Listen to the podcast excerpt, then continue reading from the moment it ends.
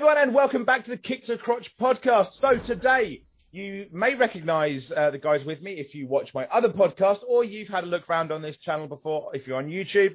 Uh, this is Montee and RJ, or better known as Untapped Keg. Uh, they do their own podcast on sobriety and mental health on YouTube, and basically more platforms than I do my podcast, which is a bit annoying, but there we go. So, um, how are we doing, guys? How are we? All is well.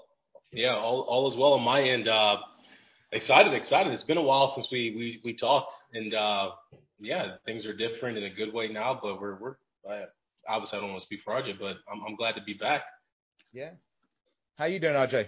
I'm honestly really good. Like I know this isn't the place for it, but mentally I'm in a better place than I've been maybe my entire life. So that's awesome. And then uh, just yeah, being able to catch up with you again is going to be a lot of fun. So I'm excited for this.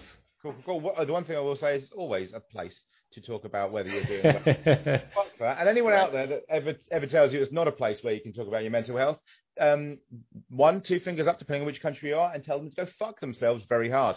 Anyway, um, so today we're going to be talking about um, the difference in, in violence, basically, and violence around the world, because let's be honest, we all know there's shit going down everywhere because we've got a fucking psycho in charge of what he still thinks is Soviet Russia. Um, so there's a lot of a lot of violence going out uh, going on all over the place. Um, but I think there's a stark difference, especially when we talk about violence between the US and the UK specifically, because if we're honest, in the UK, we personally, I am more fearful of going to America than I am to go to the Middle East. Way more because in the Middle East, I'm I know I'm okay. I've been to the Middle East a few times. In fact, I just came back from the Middle East a few weeks ago. I was in Jordan. I was in the middle of the desert. Um, I had no issues, you know. And a lot, a lot of the bullshit like Fox News and shit like that will just tell you the Middle East is awful. Islamic country, no. Um, but you don't have to worry about things. And if things were to happen there, if it was violent or anything like that, it you, the feel that you would get is basically this. It, it'd be the same thing as if I was back here in England. Okay. Okay, everyone. So there was a little bit of a glitch there. If I've edited it properly, which I, you know, probably not, there should be a little bit um, of a glitch there because I, um, um, yeah, I jinxed myself by saying that I'd had that other people had had tech issues, and my complete fucking setup just went. So I am back. Anyway, we were talking about the Middle East and the fact that I am more scared, really, and I think a lot of people are more scared of U.S. violence than Middle Eastern violence.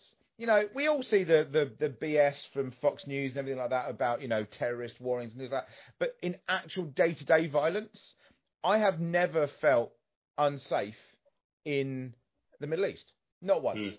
Even when I've seen people with you know the guns and stuff because I see them in London. You know, um, yes, to anybody that's in America that thinks Fox News is is everything, we have guns in the UK. Police have guns. Trump's response to everything by going, "It wouldn't happen if it, they, they had guns." Guess what? We fucking do. Um, but uh, yeah, it's, it's um, it's still far scarier to me the idea of US because it seems very much the case that if you're a coward, you pull a gun. Um, you know, if a, if a bar fight isn't going your way, oh well, there we go, and that's it. And that's not to that's not to be um, overplaying the idea of fighting, because obviously I would suggest not to fight as well. You know, there is the toxic masculinity bred into me there as well, but the fight isn't a good thing either way. But at least with a fight, you're unlikely to do quite as much damage as if you just shoot someone. And that seems to be the response. But at the same time, most people that pull a, a, you know, the amount of research on it is that most people that pull a gun are just not going to use it. It's, it's not going to happen, but it's still a massive threat. It's a massive worry, I think, to a lot of people because gun violence in the US and just violence in general in the US dwarfs the entire continent of Europe. You know, the US isn't the um, doesn't have the highest gun ownership per capita. That's a European country that does. Um, I, I, can't remember where it is now, but it's a European country that has about six or seven million people, and they have one and a half times that in guns.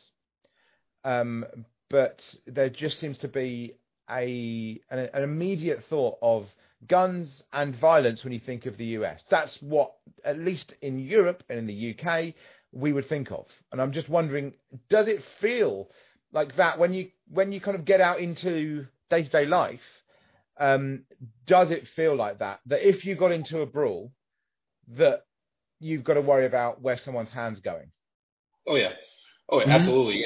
And, and, RJ RJ made a good point. We were speaking um, a bit, and he made a really good point. And yeah, RJ, you really should share that because that that's right.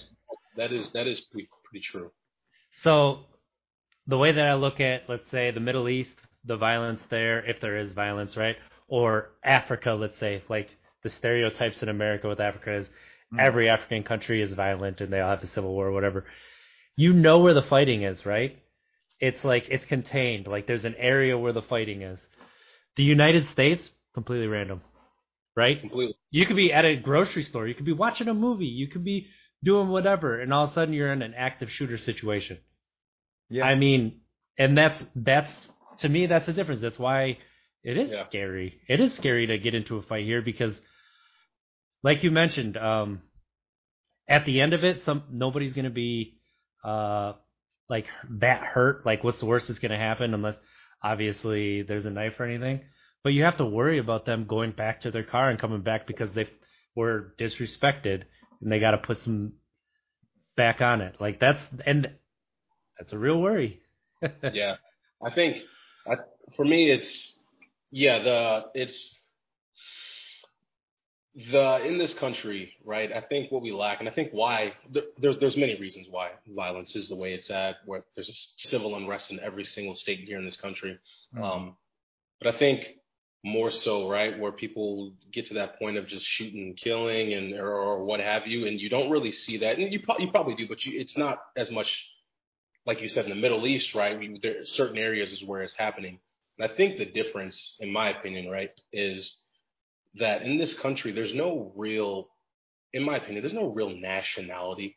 There's no real, like, I mm-hmm. honor my father's name, last name, my country. So I'm going to do right. I'm going to always do right. I'm going to respect man and or woman across from me. Uh, I'm going to work all that stuff. You know what I mean? Kind of like the, the Asian style in a sense. Uh, in this country, it's more so of just I focus on myself. I don't care about anybody else. Um, oh, there was just another shooting. Oh, that's fine. Whatever. It didn't happen to me. It didn't happen in my neighborhood. Mm, I don't care.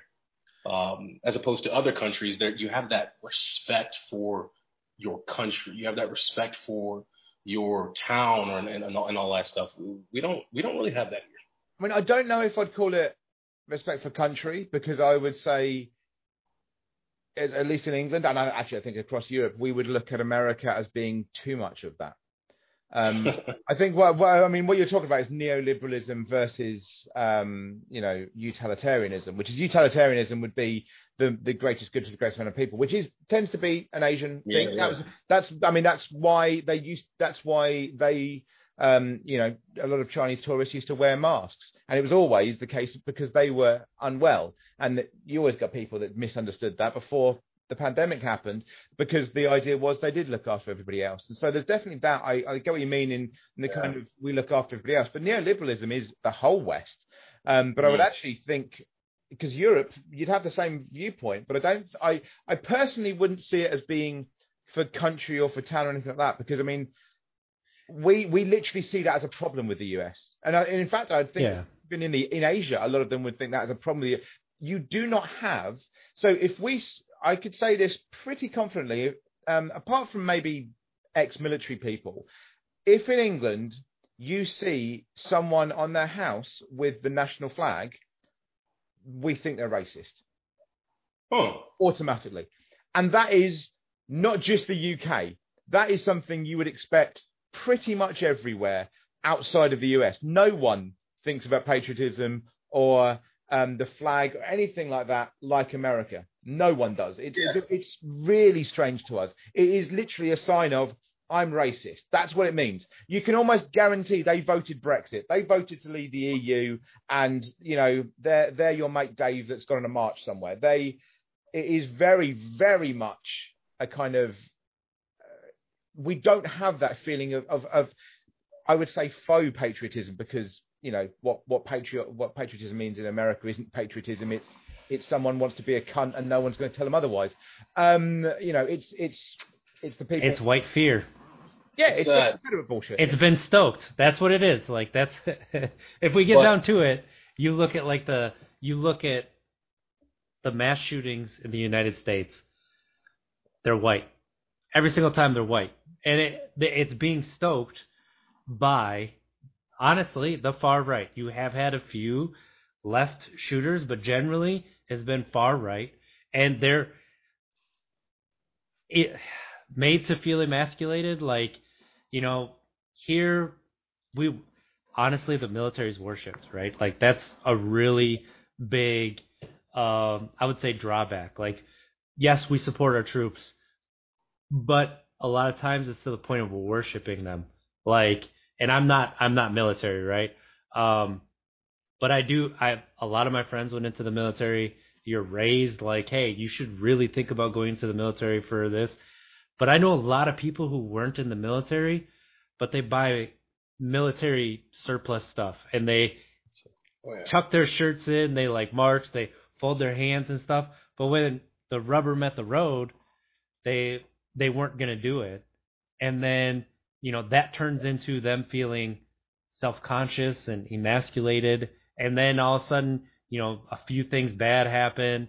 Uh, you know, they can't get a date with a woman, like they get disrespected. And then they they think that they're they're right. And then you have like 4chan and 8chan where it just breeds this toxicity where for some odd reason these white people from these small towns in America and it's not just small towns but it honestly is a lot of it like they they think that they're under attack they're they're where people are coming to take their livelihoods away from them it's this toxic masculinity. It's it's it's and it, it's. I think Yeah. people always forget when we mention toxic masculinity because I've had this discussion on, on different topics. People always forget, and you always get people going, "Oh, you're having a go at men." No, no, no, no. What people forget is toxic masculinity is fucking shit for men too. It Mhm. screws with men. You know, all of us, as we discussed off camera before we came on, are in jobs or have been in jobs where toxic masculinity is part of it. You know, RJ, you're in. Um, you spend your time around um, toxic masculinity because it's a very kind of it's a it's a work a, a- a man's worker's job that kind of thing. Montee, obviously from um, NFL.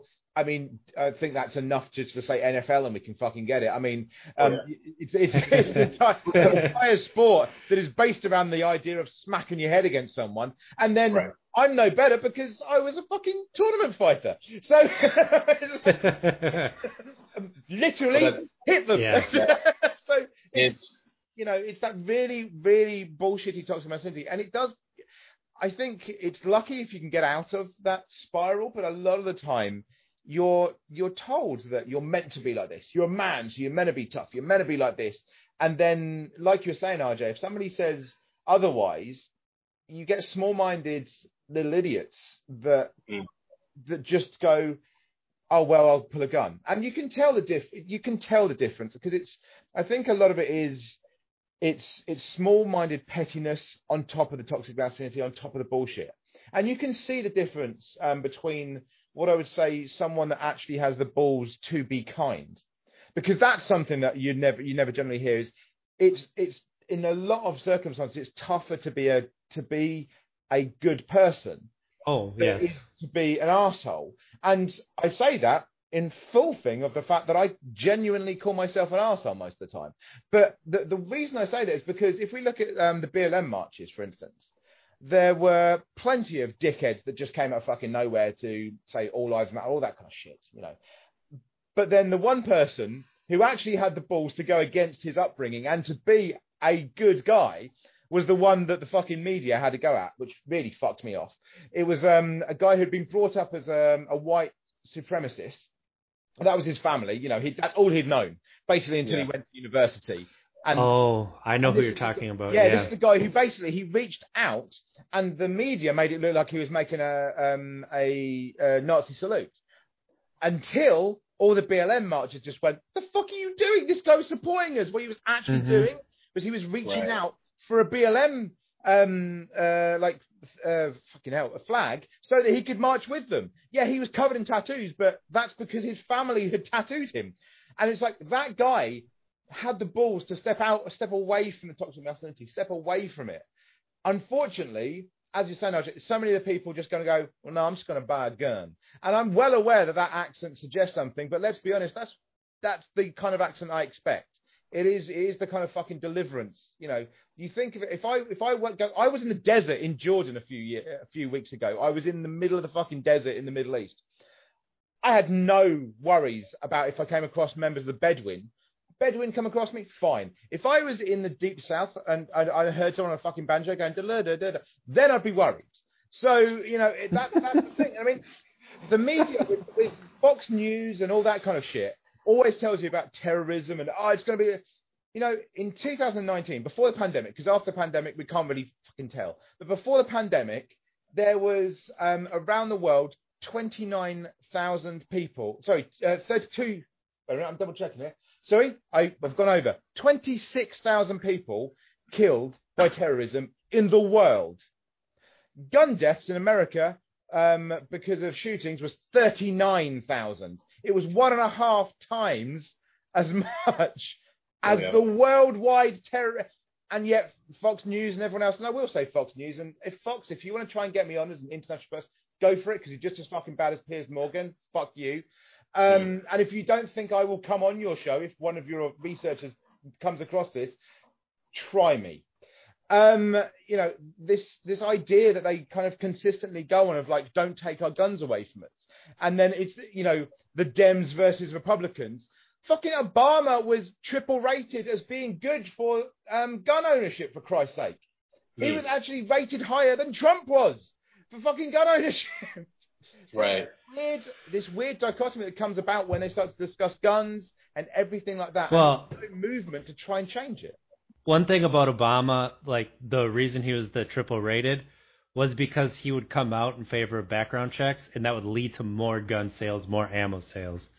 Like, so that's part of the reason he had it. But all you need to know about the United States with gun ownership is a guy stole his parents' gun, went into an elementary school, which is yeah, yeah, kindergarten yeah. through third graders, killed 20 little kids, and it led to an increase in gun sales, an increase in ammo sales, and it honestly had led to more people putting their feet in the ground saying, "Don't take my guns." And that's because when when there's been things in England, when there's been you know um, I mean, well, the last mass shooting in England, for instance, which was Dunblane, which ironically was when I, I, was shooting at the time. You know, anyone that doesn't think that we shoot over here, yes, we do. I was a member of the British NRA, um, and um, I, I, was shooting rifles. Um, and Dunblane happened, which is the last mass shooting, happened actually at the school that Andy Murray, the um, former world uh, tennis tennis star, went to. Oh, okay. Um, he was at the school when it happened. Um, and it was a mass shooting. And within a few months, I think maybe not even that, um, so many different types of guns were banned in the UK. Lead tip bullets were banned in the UK, and everything was just gone. And there was no one going out and rushing to buy guns. And actually, every time something violent happens in the UK, the response is, if anything, is to go and learn self defense, to learn how to protect yourself genuinely against something. It's not to go and find something that's offensive as a weapon. It's not like we have a rush on buying kitchen knives and swords. We have a we have a rush on I want to learn to defend myself. Can I find mm. something that's reflective of violence, not you know offensive as violence? And yeah. yeah. No, it makes sense. I think again, it, it, there's so many differences, but this country here is the glorification, as RJ stated, the glorification of our military. Mm. Um, obviously it's what's what kids are seeing. I mean, when you watch campaigns, right, presidential comp- campaigns, right, it's like 90% of the commercial is is, is soldiers, the American flag, marching stuff, and and the American flag and all that stuff. And I just think like once we get away from this this idea of honor equals taking somebody's life, um, because that's what we see on television it, it's where all of our tax dollars go, right, to our military. I think once we start really doing some work, then we'll actually become a country that actually has honor honor, real honor in a sense, not this fake honor because we're not doing anything about it. We're not. We're, Well, we're I not. mean, and one thing too is the amount of money that the United States spends every single year in learning how to kill you a million different ways before you hit the ground. When you could be putting that into non-lethal, like Yeah. trying to actually save lives, like emotional is- intelligence programs. I, I mean, it's just it's it's untenable, and that they have so many people brainwashed that that has to happen. Otherwise, we're going to be in danger. But the fact of the matter is, listen, I work on high voltage power lines. All right, if the power goes out, I get the call, 2 a.m. in the morning. I'm going out to somebody's house and I'm walking around their backyard.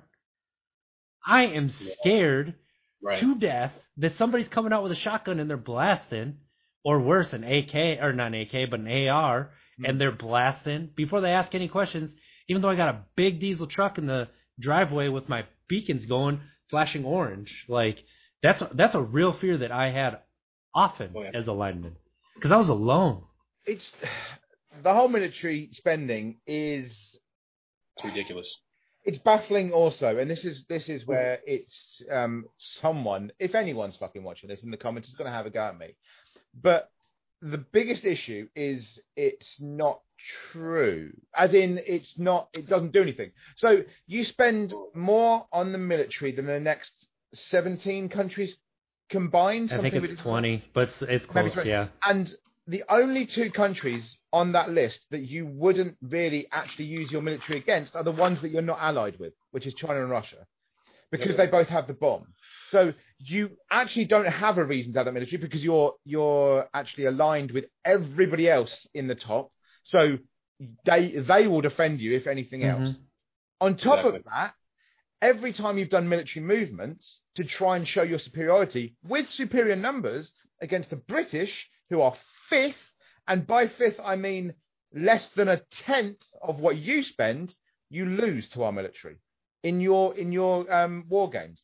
So you don't have the best trained. In fact, we tend to train you. You don't have a, a responsive military that's ever going to be able to be deployed because the only time you would do are against powers that have the bomb, and so that you never would do anyway. What the fuck's the point?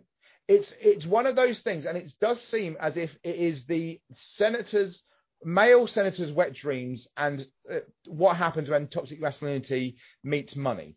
Of going, Yeah. well, yeah, we're our country. It's it's it's just it's just upscaled. Instead of having a gun collection in the back of your house, you now have a collection of missiles, and that's it. And Right. that breeds a way of thinking because it then breeds this idea of well we're the toughest we're the strongest therefore this is going to happen and it doesn't where does it end because all that happens is you have constant mass shootings you have fear of going out in certain parts of your state i mean i always love it when you watch american um like news broadcasts and they say that you know some parts of london uh, people are scared to go out and things like no not there is no part of London, no part of London that I wouldn't walk through. Not one. I mean, granted, I'm I'm someone who can defend myself. However, there are many bits of America in pretty much every major city I can think of that I wouldn't fucking touch. Because I can't stop a bullet from 200 yards. So, Yeah, it's it's this this a lot of work needs to be done, but it's we're not we're not even listen. We're not even in phase. We haven't even began. There, we haven't even started yet of of really fixing this problem. Just an hour ago, Mhm. literally, literally just an hour ago, and I'm not making this up. Google is free, guys. Check it out. Literally just an hour ago, it was reported that there was a shooting in Iowa, um, an Iowa high school, high school in the parking lot. 15 year old died. High school. Now, when someone like myself pops on Twitter late at night, just checking out world news, checking stuff out, um, first off, my heart goes out to the kid, obviously, who passed away, the the, the other vic- victims, everyone who saw it and stuff. But there is this, you're desensationalized to it, um, in, in, in a sense, because it's so common. It is so Mhm. common. It is almost impossible to go a week if you if you if you're on social media. If you're on social media quite a bit, it's almost impossible to go a week without seeing some sort of tragic event of that matter, meaning, uh, I guess, a mass shooting or, or shootings Yep. happening at schools, movie theaters, or it happens so Grocery stores. church. Yeah. Name name a place of gathering. It's happened. You, we literally, even in general lexicon in England for American English, we have the term going postal, which is because of the the association we have with postal workers going um, crazy and shooting. Yeah. Yeah, that's that's something that we still use here too. Like that's some vernacular. And Mats is right. Like we're still we're not even at the phase where we can start to because it's so ingrained. It, like people read the Second Amendment and they think it's their right to have arms against the government.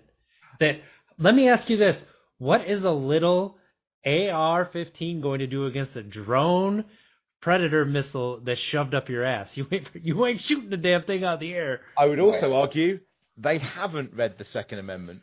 Yeah, no, that's yes, you are right. Because they don't know I will what ask, Congress actually, I was I will ask this of both of you. What does the Second Amendment say? I can give you the basic right to bear arms. Nope.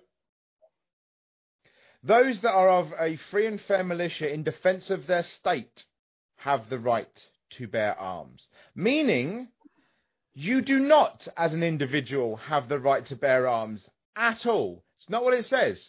In fact, let's see if we can find it. I've got it here. That, that's funny because I honestly thought it was about the right to bear, like that, literally that. And I've, I, I know for a fact I've read it, but I've forgotten it Well, because it's that been. sounds about That's right. how it's been told to us, right? Yeah, I was gonna say that sounds about right. That's that's our country, right? Let's get all that important other stuff out the way. Oh yeah, right to bear arms. Let's just People keep literally, oh yeah, people literally forget where the fucking Constitution comes from. It was written as the right to bear arms, uh, being of a free and fair militia, because it was to fight us. It was so that you could form Right. militia to fight the Brits. That was the whole reason. It wasn't so you just randomly had fucking guns. It was so that you could form a militia, form a defence against us. And the reason they were a militia rather than anything else is because you didn't technically have a military because you were a colony. So that's why it's written like that. But I always make the argument that technically the only people that are allowed guns by their by your constitution, if you define it as it's written, are the crazy motherfuckers that you have to send the FBI after usually, because they are technically a free and fair militia in defence of their state as they see it. Those that just go, I'm going to have a gun, no, that's not what your constitution says. It is not what the constitution says at all. I'm going to now because uh, fuck it, I'm going to find it. Wait a minute. You know that that reminds me like the government um, back in the 90s, and it was led by Reagan and Bush. They actually banned assault rifles in the United States.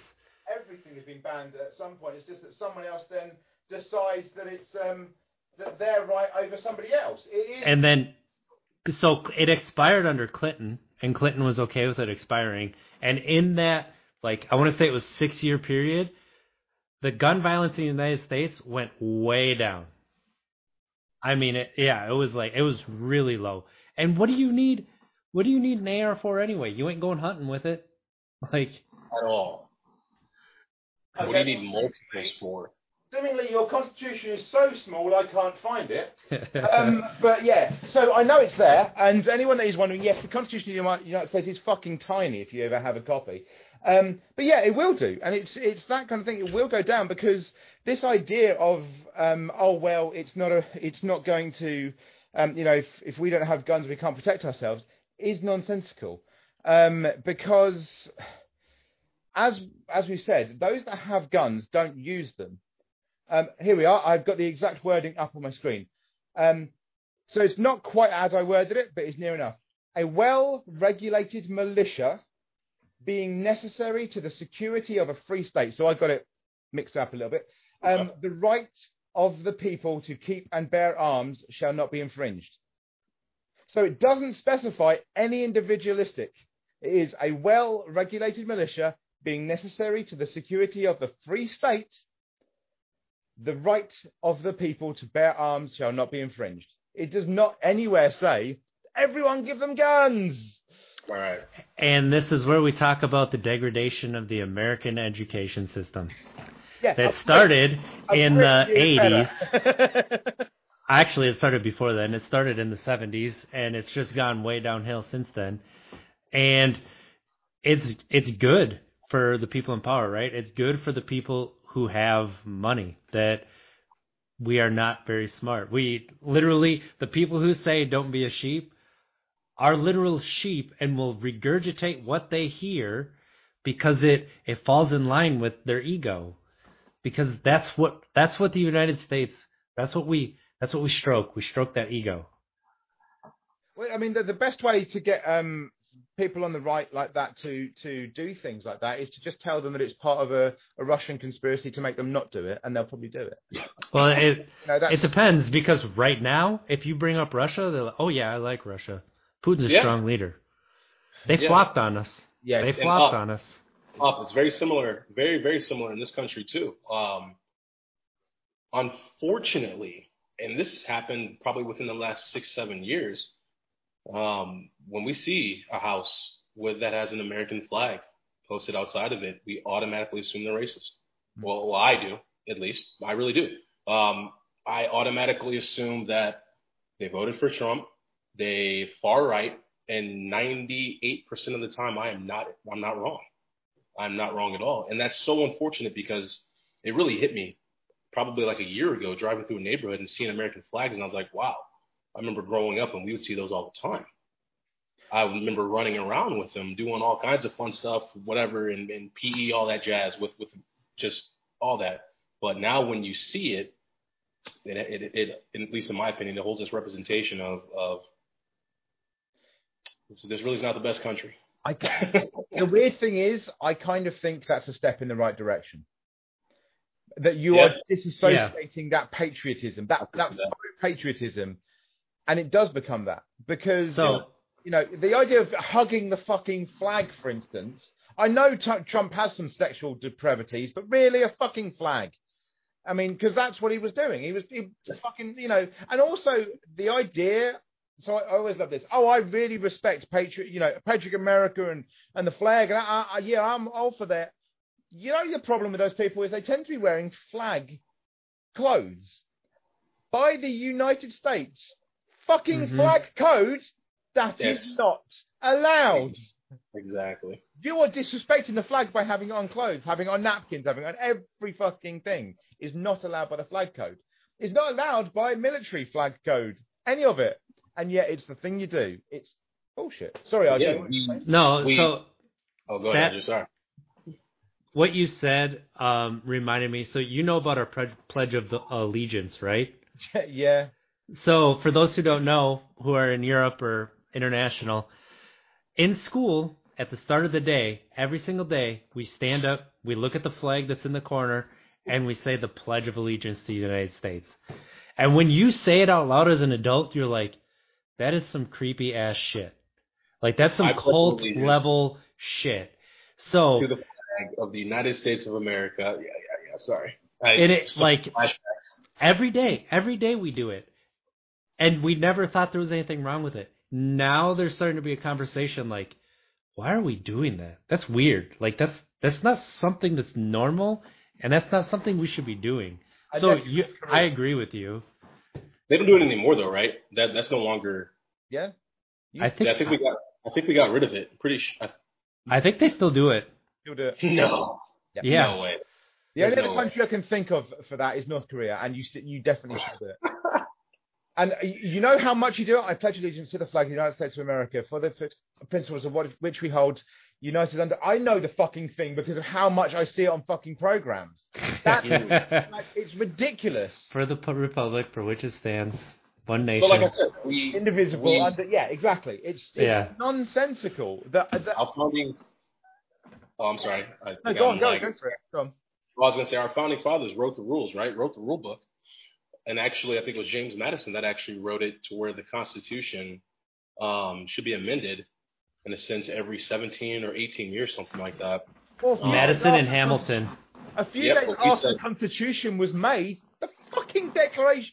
You got the Const- you got the Constitution. And a few days later, the Bill of Rights was Yeah. written. Which I swear to God, the only other person I've heard ever mention is um, is uh, Jefferies. I've forgotten his first name now. Who's an Australian who always points out when people say you can't amend the Bill of Rights. He goes, "It's called the fucking amendments. they are amendments." There's been 20 of them. I mean, it's. More than I told you, we just. I, I don't- think it's like 20, isn't it 24, 25? I thought it was twenty-seven. four. Either way, it's been done quite a few times. But again, like I said, in this country, we don't we don't care. We don't care. The rules were written for us. Um, and again, even though I, you know, I have my own opinions, obviously, about our founding fathers, just due to the, the, the time and the history and, and slaves and all that, but they were quite brilliant with how with how they went about writing it. And we don't follow it. We don't care. We don't care. Well- we make our own rules. it, as it turns out that we've learned these past uh, 12, 20 years, yeah, 20 years, they they're only so brilliant to uh, believe in the goodness of man that you can be shamed because there are a lot of norms that were not actually written in to protect the systems that are being violated right now, and a lot of people are saying, well, that's okay because they're in power. So because you have the power, you can do what you want.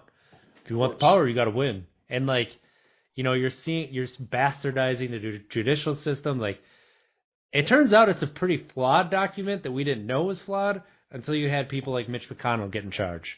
We, I mean, we also have Thomas Jefferson to blame because Thomas Jefferson, after he was VP, um, he took away the change. The, he changed the electoral college, which meant previously Yeah. those that got the most votes became president. Those that got the second became VP, which meant that you had two opposing parties in power, and so the only way decisions could be made was by consensus. It was the only way that it could happen. Whereas now you have a one one uh, winner take it all, and that's what makes it even. I've heard people go, "Oh, it'd be messed nowadays." I'm like, no, no, no, it wouldn't, because if it continued, No. it would mean Right. that they would actually not be as divisive. You couldn't be as Mhm. divisive because you'd have to work together.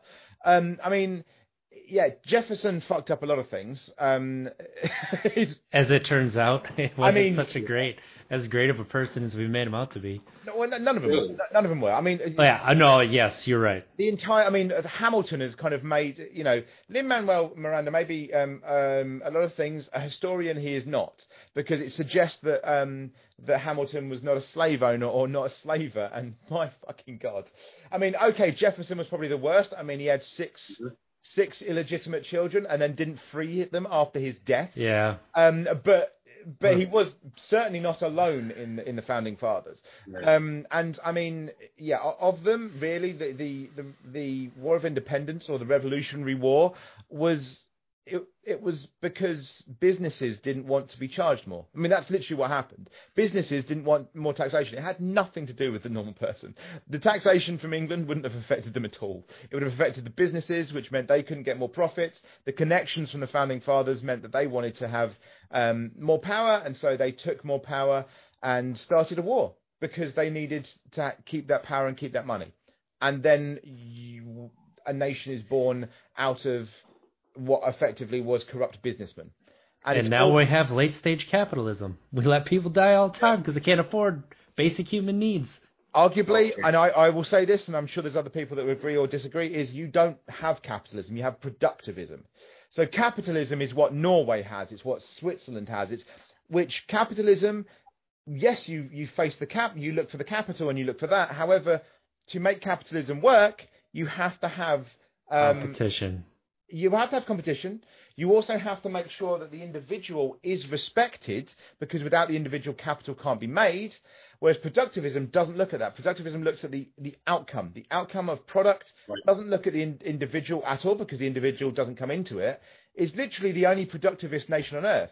So I always find it really amusing when anybody that is actually capitalist, e.g., Finland, Norway, Switzerland, that are massively capitalist. You know, you're not going to find a, a millionaire in those countries that says they're not a capitalist, but they're called socialists. And they go, no, no, no, no, they're what actually capitalism is. You're productivist. You're not capitalist.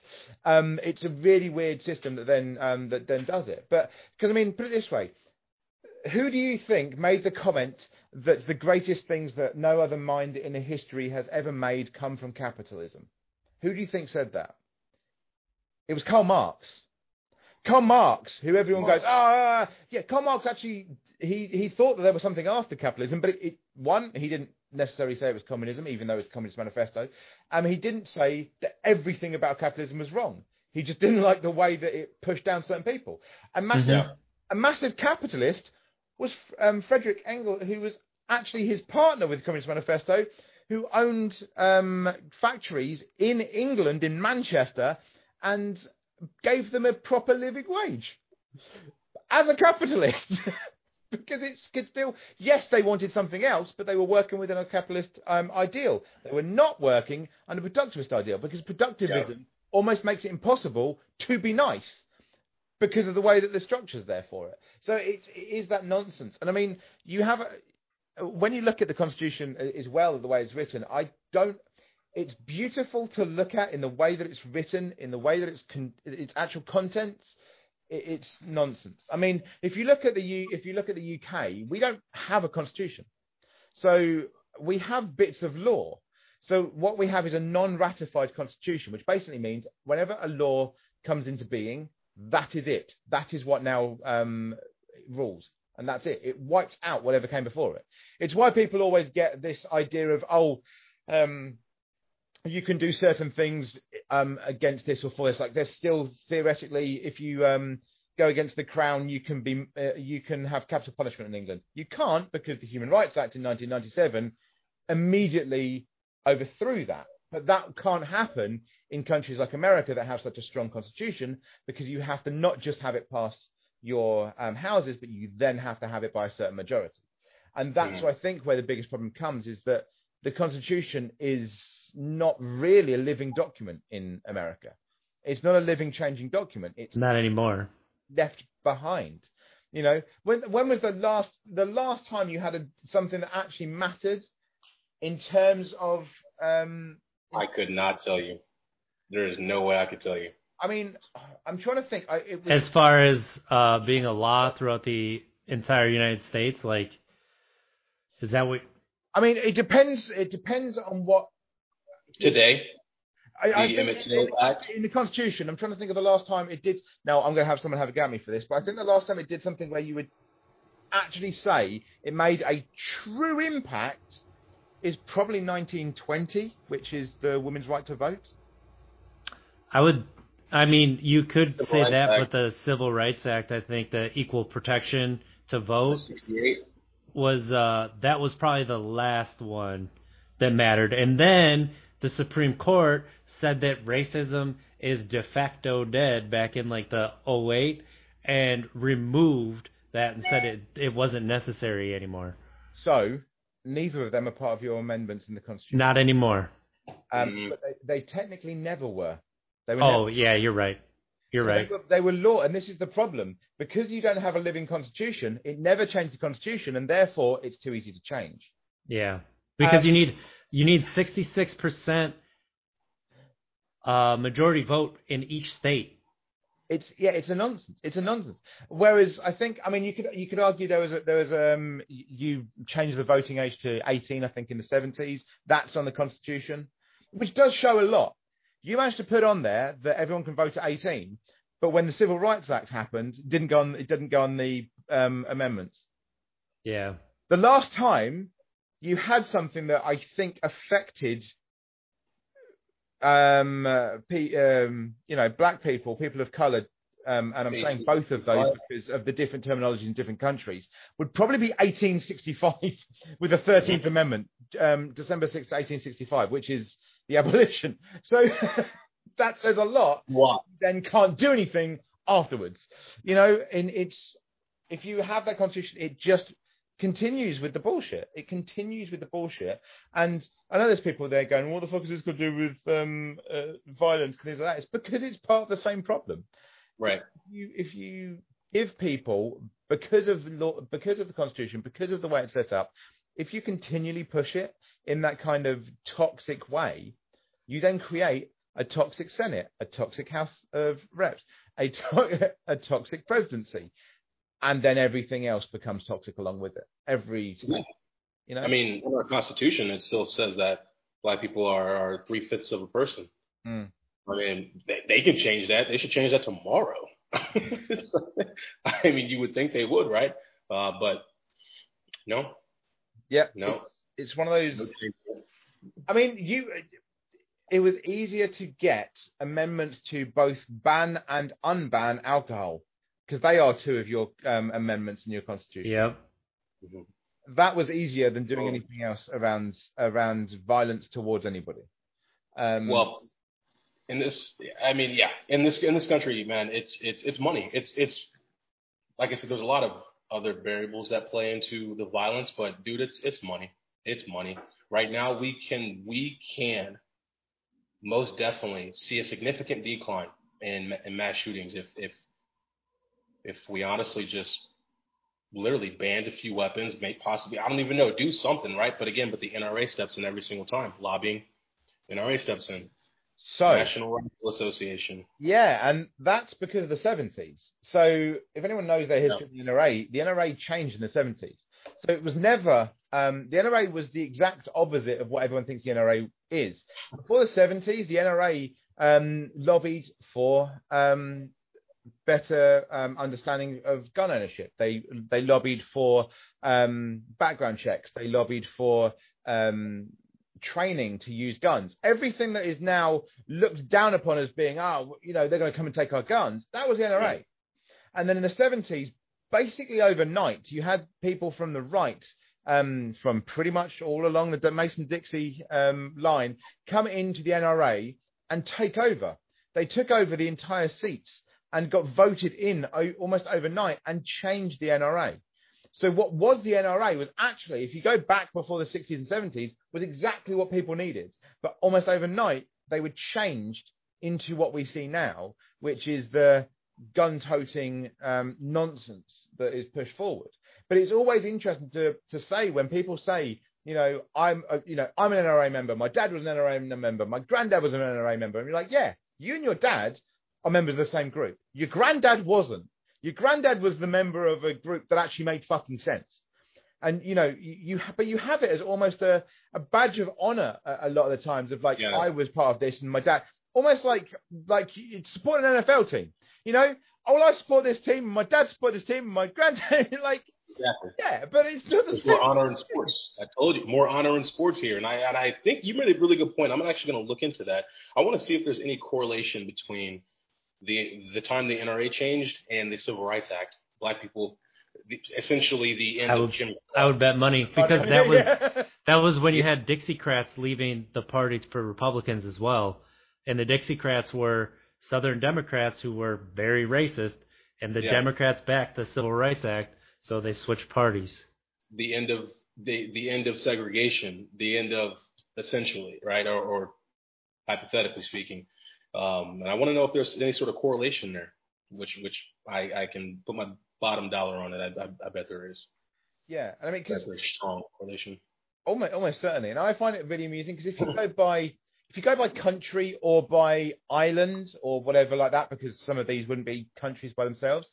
Right. you know who the second highest? This is why I find it amusing because it covers us. The second highest gun ownership, if we don't take into account, you know, the actual amount of people in the country, just on actual numbers, what the highest percentages of gun ownership is the Falk is um, would be coming under the Falk, Falkland Islands as the second highest after the United States. And the Falkland Islands is by law part of the United Kingdom. Was it like Denmark? Yeah, uh, you know, Wales. Falkland Islands, Falkland Islands is by um, Argentina. Oh, yeah, geez, South I'm America. It's what we went to America. war for in the 80s. Yeah. Um, It was worth it, right? Yeah, it's like, ni- it's like 97% of them consider themselves English. So it's always funny when um, uh, Argentina's like, we want it. It's like, uh, they want to be. You know. Anyway. Uh, So I have a Mike. question for you when it comes Uh, to what you're violence. Mhm. Um, I don't think we're I don't think we're going the same place, Mons. But I want to ask you how police officers are looked at Okay. in the UK and how you've seen it in Europe. Because here you can't question what a police officer did, and if you did, you're anti-police and you want crime, and that's what's pushed. I have friends who are police, and I'll, I'll question them. I don't give a shit. I I grew up with friends of police too, but I also still question them. But that's looked down upon here. If, I mean, I think uh, because of people that don't really understand the dichotomy changes between the US and the UK, think that our police are far worse than they are, but they're not fucking great. Um, but it also depends on where they are. But um, I think here they're not looked upon favourably that much. But no, you, you there's no problem. Yeah. I mean, but then, but then the difference, and I actually New Year's last year, um, I met someone uh, who was from the from the US, and it was fucking hilarious because I met him because of a, a Yes Theory meetup. It was something I was doing, and um, basically we were drinking because it was New Year's. We were drinking. We were out drinking in London, um, in the streets. We were, we were drinking. Not, you know, Mhm. we weren't rowdy. We were just trying to find somewhere to to have the drink that we had. Um, Right. And we tried to get to a park, and the park was closed, and there was a patrol, and the patrol was by the police. And the police came over to us, and we just went, "Oh man, we're just trying to find somewhere to drink." Oh, don't worry, guys. Yeah, yeah. If you go down there, there's a park. Just go down there and have some drinks, guys. And the American that was with us just went, "I'm sorry, did the police just tell you where you can go and drink in a park openly?" Uh, yeah. It's like that's the relationship you can have if you want to.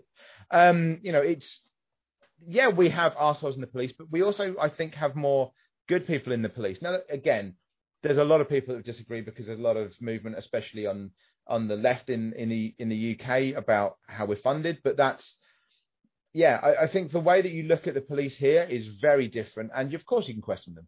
You know, you you might you might get a bit of a, a pushback from the police, but as long as you're sticking with Mhm. the laws, most of us rec- we record the police a lot of the time as well, and that's normal. You know, they record themselves.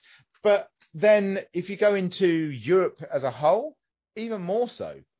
If you go to the Netherlands, for instance, the idea of not questioning authority if people are being aggressive is just weird. Like I have friends who come through border control in England, and because the Brits are quite brash in how we speak, and we're not being aggressive, but we're we're quite loud and we're quite, you know, um, find it like they start arguing back because of that, because of the way that we speak, and then get really confused as to why our border control become aggressive because in in their country that's just what you would do. You that you should explain yourself. Doesn't matter whether you're police or not. You explain yourself, and so Yeah. yeah, it's it's really weird. I mean, we also have degrees that you can take in policing. You know, I used to work at a university in the department for policing. In fact, I nearly taught. Um, I was going to take. Uh, I actually nearly taught um, a, sem- a semester module in um, in part of the policing stuff. That was what I was planning to do at one point. So yeah, it's we actually have you know qualifications. Uh, it's, it's it's weird. The whole the whole um, way of how you have it is very strange over there. The idea, I mean, it's the same as the TSA. A lot of your police seem to be on a on a fucking power trip. Yeah, it's Over to the union- absolute power corrupts. Yeah, I mean, Absolutely, and they're given it, they and they know it. They've come over they've come over to the UK and it's quite funny. You can see documentaries that have been made about they've come over to the UK and they ask how the hell do we control people without guns? hmm And you're like, because we they police. That's like it's Right. different. Now don't get me wrong, there's still people that have stepped out of line and beaten the shit out of people, but at the end of the day they haven't shot them. and that's the fucking difference. You know, it's not a shoot first, ask questions later situation. Right. I, I've, I've been I've been I've been trying to think of this question. I uh, figure out the way to ask it, but you know, we're talking about um, the difference between violence in the UK and obviously the United States. Um, I want to know, and, and I don't know. There's probably not a right answer to this right off the bat, but something I'm most definitely going to research. But do you think there is some sort of correlation between the British Empire and the countries that they or the the territories that they colonized, and now those colonized countries or what have you gaining independence and those now independent sovereign countries having a significant amount of violence. Do you think there's any sort of connection there from the original I have violent a, folks? one word answer for that. Canada. Huh? Canada. That is the only one. Right. I, I'm Canada- looking at the Canada's list. still part of the Commonwealth, and they do not have a gun control problem. Australia, part of the Commonwealth, do not have a gun control um, problem. Um, in fact, they did the same as England. They had a their last mass shooting. They immediately banned all guns. So no, uh, the only Australia. difference I can think of would be that the only ones to um, not be members of the Commonwealth to fight against us to get independence was America. Glorified it. We celebrate it every year. Yeah, That is what it is. I mean, you had it in your constitution, like I say, because that militia was meant to fight us.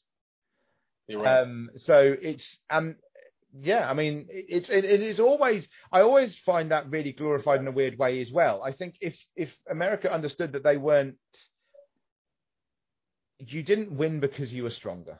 I think would actually help, and, and that will piss off. No, see, we don't. That's not. So that part is not what like what we're taught. We're taught that we were smaller, but we whooped like the Yeah. bigger guy's ass, like the David and Goliath scenario. Yeah, but that's the that problem. what it is. Like, yeah, but I didn't- I that's didn't not say- the real thing. I know I didn't say you were stronger by size. I mean, you Oh, supposedly you're right. stronger, and you weren't. But for a start, we were fighting two other countries who actually had power at the time, which was the French and the Spanish. One of which helped you. The reason you Mhm. have the Statue of Liberty is the French. Yep. They gave it to you. The original Statue of Liberty, or one of the two, is still in France. Um, they gave it to you because they were the ones that just went, oh, wait, we can weaken our neighbours who we're fighting. Yes, here, have some money and some. And Right. along with that, we didn't know you had gold. We didn't bother fighting you. We really didn't. We didn't stop. We didn't. You didn't beat us. We stopped. We just went, oh fuck this. If we'd have realised California had gold, we'd have just sent our actual army. We didn't send anyone. You lost pretty much every battle. Um, in fact, Washington was an awful general. Washington lost, I think, every battle he went into. Um, the only time he's known to have a victory was when he went across the Potomac, um, rode across the Potomac, which is the whole thing of yeah, Washington. You have fucking paintings about it with the Yes. yeah. yeah. The people he killed were German Hessian traders. They weren't Brits. They were German Hessian traders. It's just that it's taught to you as part of um, our. It was fuck all to do with us. We weren't part of it. You See, that's a fucking big problem. Yeah, that's that brings me to another point. A huge problem over here is is is the history is not written correctly. Um, That's the problem. Is if you tell people from the start, because it, it's based on, and I know there's going to be people. There's probably Americans in here. Um, if if you're Republican, you're probably the one shouting. Um, that that are, are thinking that my my comments are anti-American or that they are they are actively trying to make the Brits sound good or whatever like that. It's it's just factual. And the reason Yeah. I put it as just being factual is because when you simply say those facts, everything after it shows the toxicity almost in order. hmm We were taught, like we're we're taught, we know we fuck. The Brits got fucking invaded by everyone. We are the result of fucking invasions. Like we got invaded by everyone. I always love it when people go, "Yeah, I'm proper British because I'm Anglo-Saxon." I'm like, Angles and Saxons are fucking German, both of them. That's what they're from. They're from Ang- German. Um, so it, it, we were invaded by everyone. I think once you know that you're invaded by everyone, or that you are you were weakened or you were defeated, you don't have that bolshy bullying way of thinking anymore. You just don't. You know, it, it doesn't happen. We were yes, we had an em- empire, but we were pushed back, and so I think that does give an idea of ah, well, we're not that. We are the small country. Yes, we punch above our weight because of historical nonsense, but again, we're a small country, and I think that comes with a lot of people. You know, you'll find very few countries, I think, that have the same way of thinking as America because they weren't taught the same bullshit about themselves. And I think that's the thing is once you're taught that bullshit, well, then that causes toxicity, that causes the constitution, that causes continued male tox- uh, toxicity, that continues the idea of violence as being a normal thing. That's the, and that's the problem. If you're taught it from the start, from your own history in school, we are the we are big, we are strong, we beat everyone. Well, Mhm. what does that teach your kids that they're meant to be then? Because it's not that they're Yeah. meant to be the small geeky ones that do everything. It's that they should be big, they should be strong, and they should beat everyone. And if you can't solve a problem by force, just kick it down the road further. Somebody else will take care of it. yeah. I mean, Weird, weird right how, now, weird how that's the case, and yet our, their immediate response from the US um, to an actual um, people that they can't take on, which would be Russia, is economic sanction. It's funny how it doesn't actually happen. Right. in Truth. And if, Yeah. I think if, if they actually started to teach that in schools of like, oh, actually, this isn't how we really go about it. Maybe there might be a change in the way we go, the way we think about it. Because, and no, don't get me wrong, and you know, Britain has its fucking problems. We still have the idiots that think the other way, but we think of them as idiots generally. Um, they're not the ones that tend to push that much. And even our our right wing in in England are the Democrats for America. You know, I think that's what a lot of mm-hmm. people don't realize is that the far, far left in America is the norm in Europe. That's just normality. You know, it's that's the far left. Would uh, you know? I don't even think you could get left enough to be to represent someone like I don't know Norway, because it would just be too far left. It would blow the minds. So it's it's yeah. it's really weird when you talk about it in in that ways as well. Is that we have the bullshit, but it's not quite as bullshittery, you know.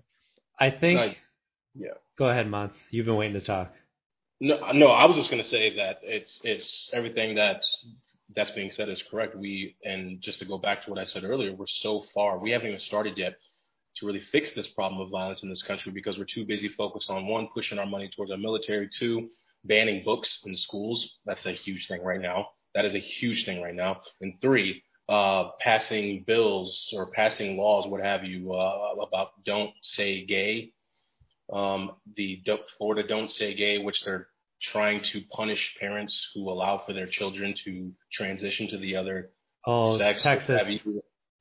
Texas. We're too busy focused on that stuff as opposed to the actual people dying um, left and right at high numbers in this country due to gun violence. That's that's what we focus on. I think right now you're seeing our generation, which is the millennials. Yeah. We're starting to take these problems and actually talk about them. Um, you know, a lot of like a lot of the older generation says that, you know, we kind of clam up and we don't have conversations and like we don't, you know, we talk about all this stuff, but like we really are trying to take these conversations and actually talk about them for the first time in our nation's history, like as a as a group. So when you hear about mental health, when you hear about our problems with the education system, when you hear about our the problems with you know patriotism deifying this country, the numbers are starting to finally go down. The problem is these small voices are getting people who, you know, voter suppression is a real thing. Mm. They're so they're staying in power and then they're making laws to keep themselves in power. And I think that it is going to be a, a road that is going it's starting to change at least. And I think it will continue to change, but um, it's gonna be it's gonna be a slow process.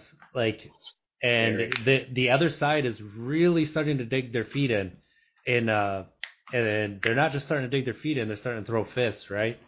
So. Yeah, I mean, luckily, I think, luckily, is the senators and, and people like that that tend to be on that side are um, getting to the end of their lives. Uh, um, which sounds like the, the harshest thing to say, but it's fucking true, and it yep. will genuinely help. It's it's it's horrible that that is the case, but it will help when other generations take over. It's when things start to change, and you know I think maybe maybe the the younger Gen Xers as well have a bit of that. Oh, for sure. Um, sure. But then the elder millennials, like me, because I think I'm the oldest one here, um, although I pretend that I'm I'm not. um, I know I'm definitely older than Montee. I don't know about um, you, RJ.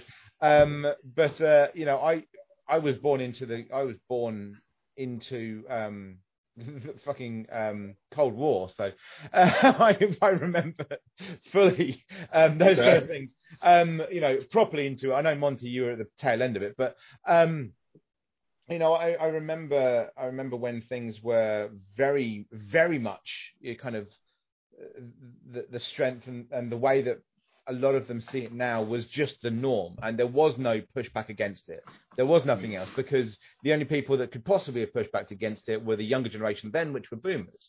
You know, it's my brothers and sisters um, that would have been that, but they didn't want to fucking change it. It benefited them. Why would they want to change it? it exactly. And that's that's I think that's what our problem is with the okay boomer because literally, what have they done to better mankind across the board? At least in the United States, they they've made everything worse. Oh no, I mean I, I have the argument with my with um with people of the same generation of boom. I think is a problem here as well. the issue we have actually is um Gen when Gen Z try and call um millennials okay boomer that pisses me off a bit it's like we are on your fucking side yeah it's just that we're old enough to have seen this fuck up enough times, we need right. to think about it differently. We tried your tactics, didn't fucking work the first time. like yeah, I went on the same goddamn march. The nice thing is, I think that we laid a little bit of a road that they're like storming up, and I think that that is what is uh, really you know inspirational to me, or you know, it's just, or at least it makes me feel good inside because I just see, I see it, I see these like. It drives me absolutely wild when I hear people my age talk about the younger generation saying that nobody wants to work. It's like, are you serious? Are you watching them? They are working their butts off. Like they they bought into hustle culture 100%. You just got to get through to them. And you don't get through to them by being toxic. Like I I, that's a tangent. But it's but but, but you're right. You're right though. It, it's they do say that about the younger generation, mainly because the generation that the younger generation now is just questioning the whole Mhm.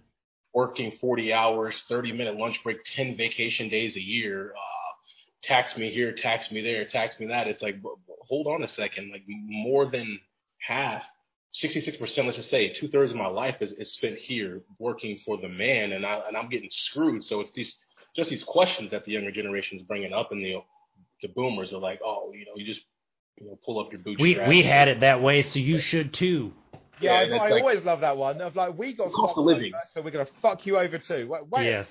on your Cost of living is ridiculous better. right now. like you know, it's better for the next generation, not just, not just, not just. Oh well, I had it shit, you'll have it shit too. It just fucking. Yeah. I mean, I've been homeless twice in my life. That doesn't mean if I have kids that I want them to be fucking homeless. Exactly. What the, what the fuck? It's a competition over here. It's always a competition with everything. And Yeah, we glorify the sports. But still, this idea of careers as well, I think, is, is a bullshit one because careers don't exist and they haven't existed for a long time, but people pretend they do, and then have a go at younger people in um, Gen Z uh, generation because, uh, like you say, they don't. Oh, they don't want to work. No, no, they just want to. They just don't think that there's such a thing as career anymore, so they'll do different jobs.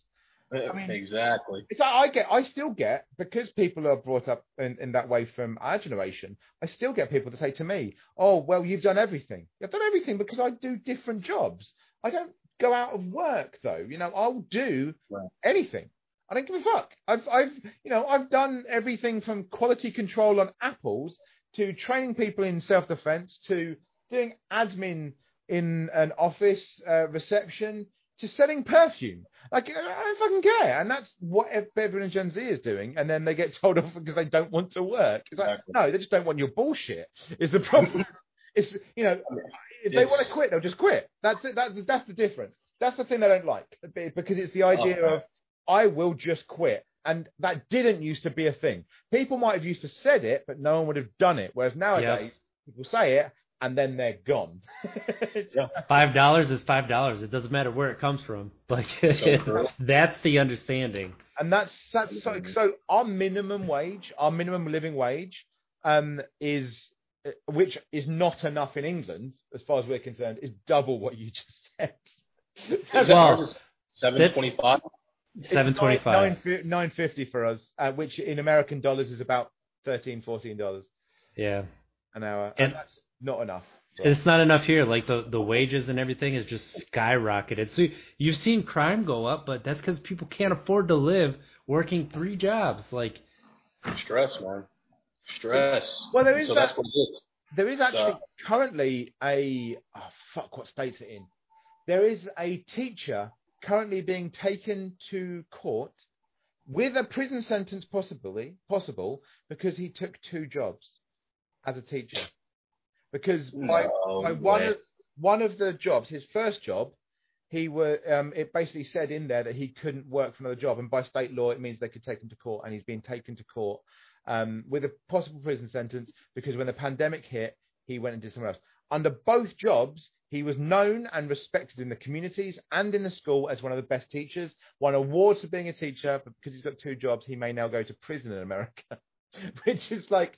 And then you wonder why violence happens and why people will go and steal something, or there'll be fucking gun crime, or there'll be fights over a small amount of money. Because that's what happens when you try and actually feed yourself, which is I mean, crazy. this country, you can, you can stop the buck at, you know, our healthcare system being a for-profit system. Um, it, that that that says it all right there. It's when uh, sense. there's someone actually a, po- a podcast I recorded the other day um, from a mental health channel. uh, Actually, somebody was saying that um, it's it always baffles him because he's type one diabetic, and he works a lot with American streamers and American charities, and he's constantly asked, "How do you how do you afford your insulin?" Which obviously to to both of you and to Americans, you're kind of going, "Oh yeah, well, how is that?" To a Brit, that's the weirdest fucking question in the world that you could possibly ask because Well, it's free. Of Mhm. course, it's fucking free. We're not going to Yep. make you die because you happen to have a genetic. Why the fuck would you? It doesn't make sense. It makes zero sense. Because You know, more if you than- went, even if you went on this Republican bullshit of people should work for, even if you did that, a fucking baby can't work for it. Why are they like? Why are you having to keep a child alive by paying God knows how much fucking money? It's it is nonsense. It is so Yeah. much level of fucking bullshit. in this country, it, it's more than half of adults can't even afford to die.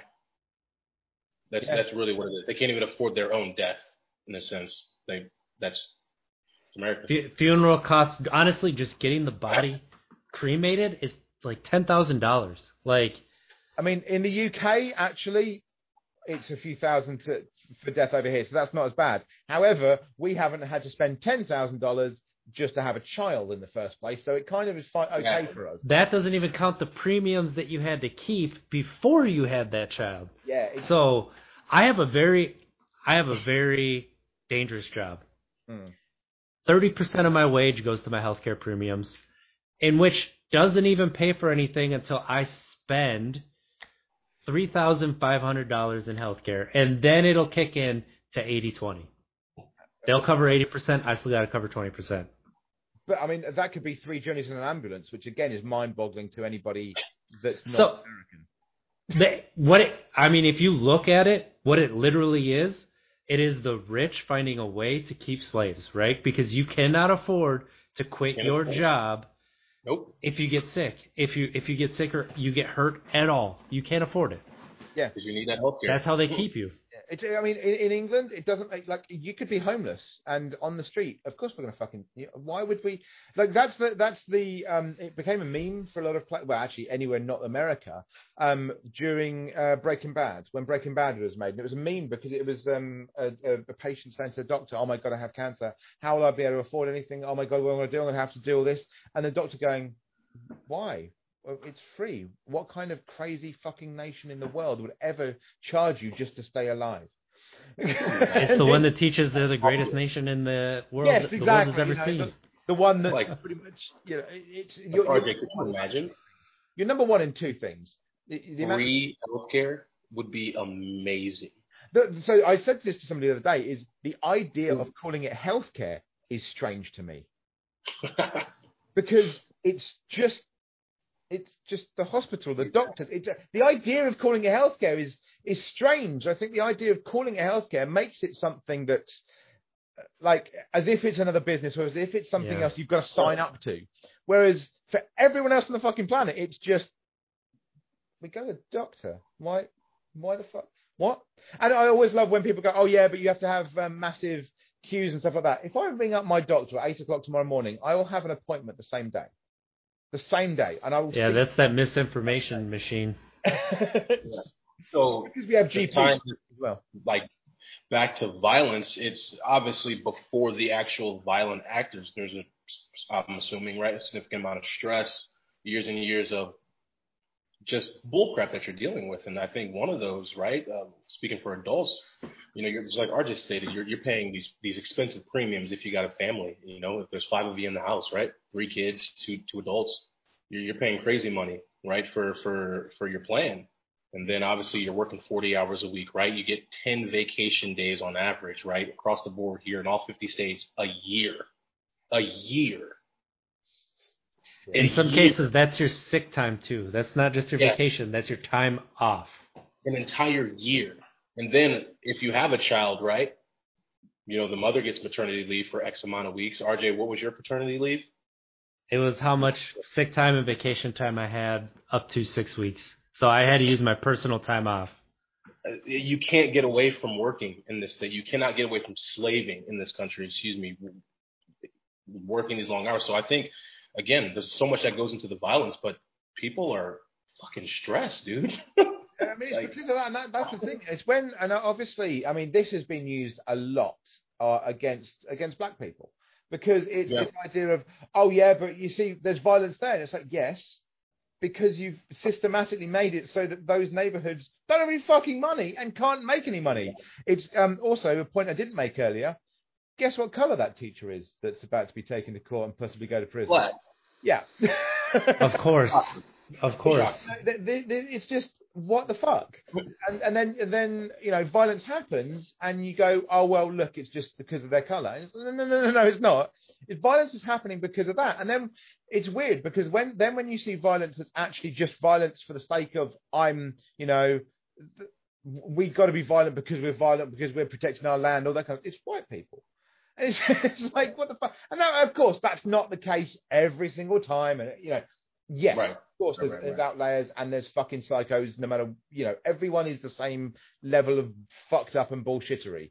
But when you systematically change certain parts of your community so that they are downtrodden and living in poverty, the immediate response is violence. And that's, I think, potentially, again, along with every other reason we've mentioned, one of the reasons that the US is so much more dangerous than so many other places because that poverty is pushed. So, for instance, in in Islam, which again, a lot of the Middle East, a tenet of Islam is to help everyone, is to help each other. It's, Right. it's you know, you should give things. Charity, hospitality is a tenet of Islam. And now I'm not a religious person. I don't believe in any of the religions. But when you have that as a baseline, they don't have as much poverty. Yes, of course. Those that go on the uh, extreme end of it are dangerous. But then most terrorist attacks come from white Christian supremacists, not the other way round. So when you take away the poverty, you take away a lot of the violence. A lot Very of true. the Very Right. true. I mean, I think- this way, Jordan, which is where I was last. Jordan, normal. There's a lot of things that were normal cost. They cost basically because the, the Jordanian din- dinar is basically the exact same as the pound. It was like one one pound four pence um, to one dinar, so basically the same. So, and a lot of things were the normal cost of things. Food, however, was fucking nothing. As in a street a street um, thing, you know, like you'd go for a, a kebab in England or you might go for a hot dog in America, whatever. That the size of that, so a bit like a, um, a big. If you went for the big, not even the small, a big like falafel or whatever sandwich in um, Jordan cost sixty five pence. Less than one fucking dinar, less than one pound. Sixty five, Wow. and actually, with the other thirty five cents change, you could get a smaller version of it. So when you allow people to be fucking fed, to be able to be, you know, I've had food now, you have a lot less goddamn violence. Yeah, um, it's. I mean, it goes to the Yeah. fact that people deserve to live with dignity, right? You don't just deserve to survive. Like, Yeah. with where we're at in the world and with what is available to us, you deserve the opportunity to thrive and live with dignity. And if you're not going to do that, you're going to create your own, which becomes toxic masculinity, hmm. right? Because that's your dignity. Like, it's something that nobody can take from you, the food and everything else, but like that's the dignity that we were taught. Because if you think about it, what does it come down to? Oh, they're taking your dignity. They're taking your pride. They're taking your, you know, your ego. Like that. But what is this we're saying? Like the the abused becoming the abuser Effectively. in a sense. Yeah, in a Yeah. sense. I mean, yeah, if you think about it, you know, if you're told constantly that, you know, if you if you cry, you're you're not a man. If you Right. if you can't provide, you're not a man. If you can't do this, you're not a man. You know, what do you end up teaching everyone? Exact same Exactly. goddamn things, and that's the way Yeah. you act because of it. And so, if you're not given any of that, if you're not given the capability to provide for someone, if you're not given the capability to look after yourselves without having a breakdown, then you lash out because your worth isn't there. You Right. have worth, and that's male and female all round because it comes to the same bullshit. Because if you if we take it as that side of if you're a man, you're meant to provide, but if you're a woman, you're meant to be able to um, keep a home. Well, if you don't, if you're not allowed to have control of how much money's coming in, you can't keep a home. And if you are not given the opportunities, you can't provide.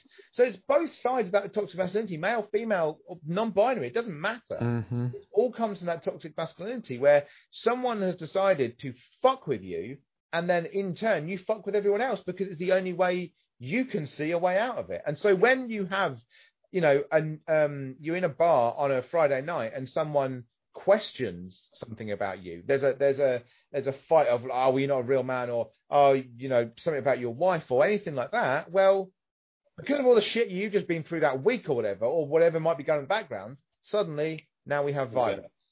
Now we have something because where do you go next? What else do you do? And that's that's the problem. It really does it really does boil down to them that, that, that toxic masculinity being reinforced by itself.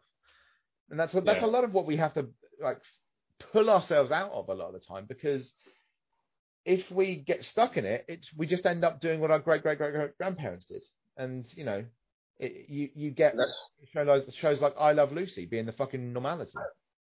Well, that's that's the thing. Uh, that, what you're saying is, is is spot on because again, we talk about the stress, right? The factors that lead up to the violence, and we all can possibly agree I guess in the American culture, right? It's it's uh, the number one stressor is, is finance, finances, financial stressor. It's it's coming to a point to where it's uh, for most people, it's it's it's extremely challenging just to live. Extremely challenging just to live, meaning to afford to live, I should say, because because it's just prices are just going through the roof with everything, right? Cost of living, food, obviously gas right now at the moment. Um, and the minimum wage is still at mm-hmm. seven dollars and five cents. And then you can't. Uh, uh you, what, what I find really really weird just currently is your gas your gas prices like petrol prices are actually some of the lowest in the world. So I find it I find that currently really amusing to us. Oh wow! like you're like oh my god it's crazy. We're like you have no fucking idea. Um, like in but, in Ireland, in Ireland it's like 12, 13, 14, um, it'd be the equivalent uh, pounds for a gallon. And everyone's freaking out over it being five or six. I'm like, fuck off. Um, in, our defense, in our defense, though, your insulin is free. It is.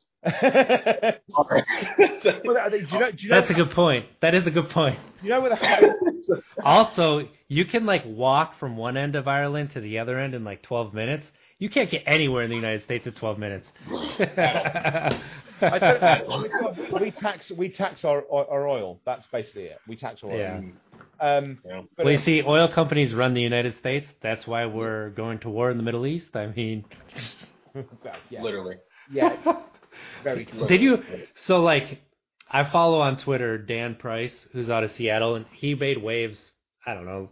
It, it was a while ago now, but uh, he was the first person to pay his staff a living wage based on the city they lived in. So like everybody in his on his team made a hundred thousand dollars because they lived in Seattle, and like that's what you needed to live there.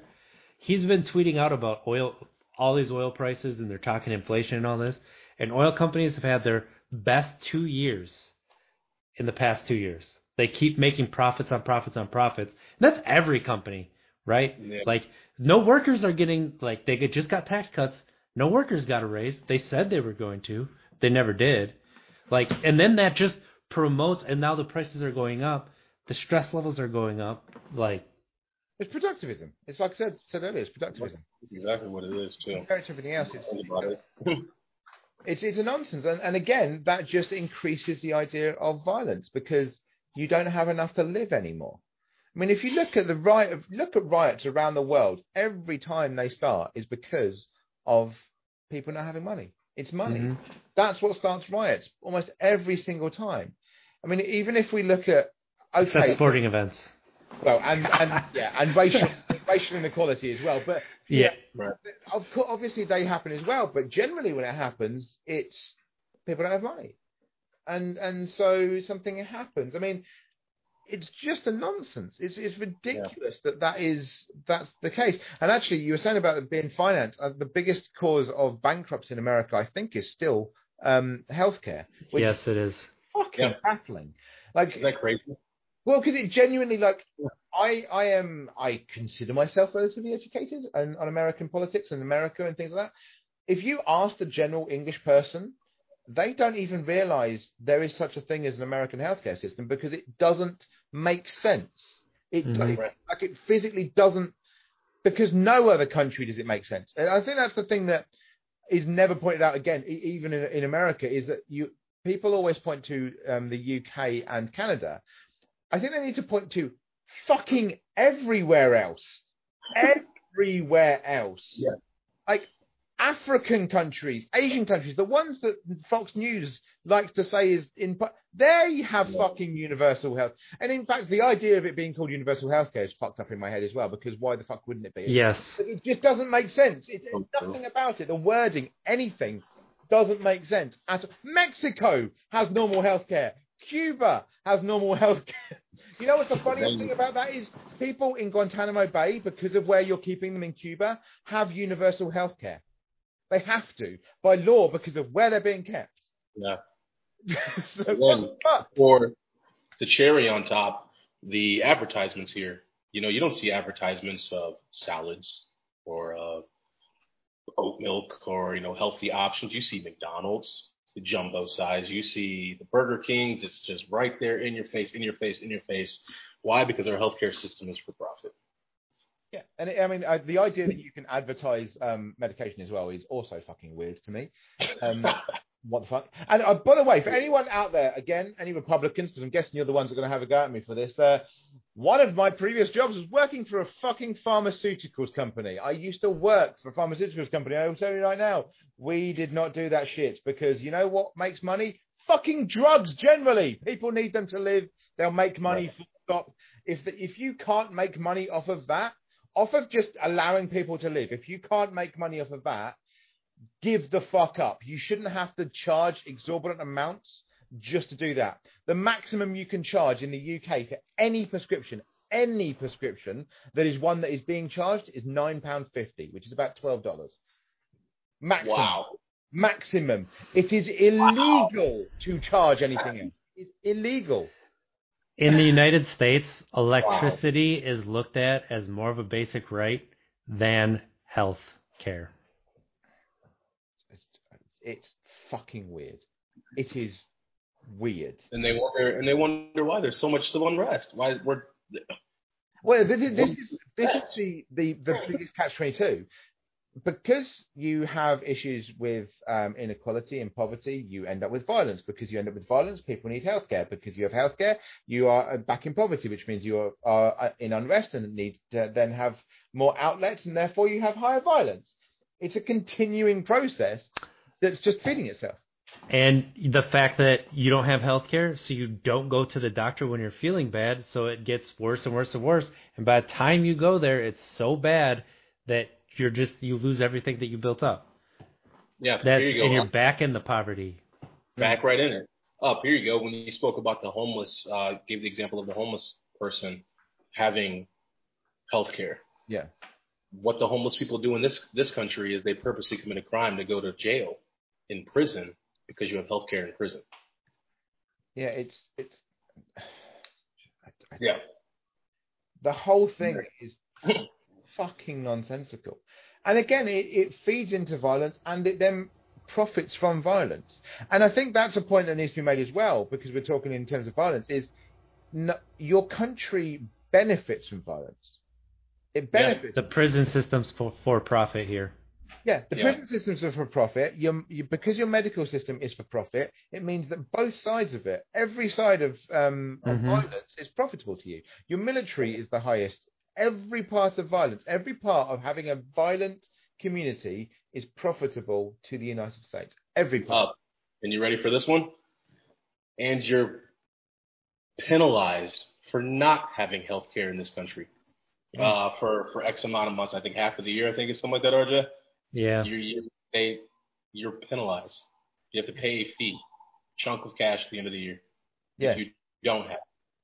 it, and it's it's a continuing it's a continuing process where you're you're made to be violent and if you're if you if you're then downtrodden and are pushed into poverty then you are likely to fall into violence because it's the only way you can live and then you feed back into that same profit and that same violence poverty feeds the violence everything feeds the violence No. and so this idea of again, it's why I think America is a far far more dangerous and far scarier place to just defend yourself, to just walk around than any Middle East country I can think of, apart from those currently in war. Um, I, I, Mali is probably the only place I, I, would rather not go to than America. Um, but that's it. I mean, I, am trying to think of other places. I mean, I'm I'm literally considered. I, have literally considered going to going to Ukraine, and that is a better prospect than going to Detroit. It's it's Which part of Detroit? no, I'm telling you, man. This, this is the problem. So if I got if I got into any kind of violence in America, I one I have to worry about guns, and two I would then have to worry about a flight back to the the UK because there's no way in hell. There is no way in hell. Again, listen to this, Republicans. There's no way in hell I'm going into your fucking medieval healthcare system because it's right. not as good as the UK's healthcare system. Your doctors aren't as good. Your nurses right. aren't as well trained. And you're going to charge me through the fucking roof. Fuck you. I'll go home. I would rather wait and wait for a flight on fucking life support and go back to an actual, actual civilized, civilized world in terms of healthcare than have to be dealt with the backwater bullshit that you get in the US. the, we have the best doctors. No, you don't. In in no in no measurable way do you have the best doctors. Right. the technology, yeah. best technology is Japanese. The best surgeons are, are um, Italian. Um, some of the best research is Netherlands and the UK. The, where's the best? It's, so it's you know the, the idea that you would avoid. Like I would personally avoid parts of the the US because of the violence, because the violence then fucks you for everything else. I'm not gonna lie when you go to movie theaters, when you go to oh, honestly oh, yeah. any big event, your head is on a swivel because you oh, yeah. don't know who has what. And there there's you cannot go 48 hours without there being a mass shooting in the United States. You cannot. And that is that's wow. the truth. That's that is the truth and it has been ingrained in some people's minds that your right is to have that gun to stop that other person from having that gun. But that doesn't happen. It doesn't happen at all. And it's just it, it's the fact that we're there, the fact that we are there where no matter where I go, like I honestly sometimes am scared thinking about my kids going to school. It doesn't yeah. matter what age. I'm nervous about them being at school. Yeah. As you should be. I mean, just like what you said earlier, the 20 kids that were shot and killed in Sandy Hook. That happened was it 2012, I believe. 2012. Yeah. If we didn't make change then for first graders, well, but they, they just got accused of being fucking um, uh, uh, made up, didn't they? And it's just, yeah. what in the fuck is wrong with you people? Like, yeah. just, it's it's weird. The last mass shooting in this country was 1996. Oh boy. That's the, that was the Dunblane massacre, and we call it a massacre. It's not just it wasn't a shooting. Our last mass shooting, which it was in a school, was the Dunblane massacre. That's what we yeah. call it. It was 1996. In fact, it yeah. would be it would be it's the anniversary of it in like a week's time. It's I think it was like March sometime. And you know, and I, as I say, we have guns in this country. We had them then. I was 11 and I was shooting. There was nothing wrong with that. But there's nothing, there's no part of me that suggested that that violence or that idea of guns should continue.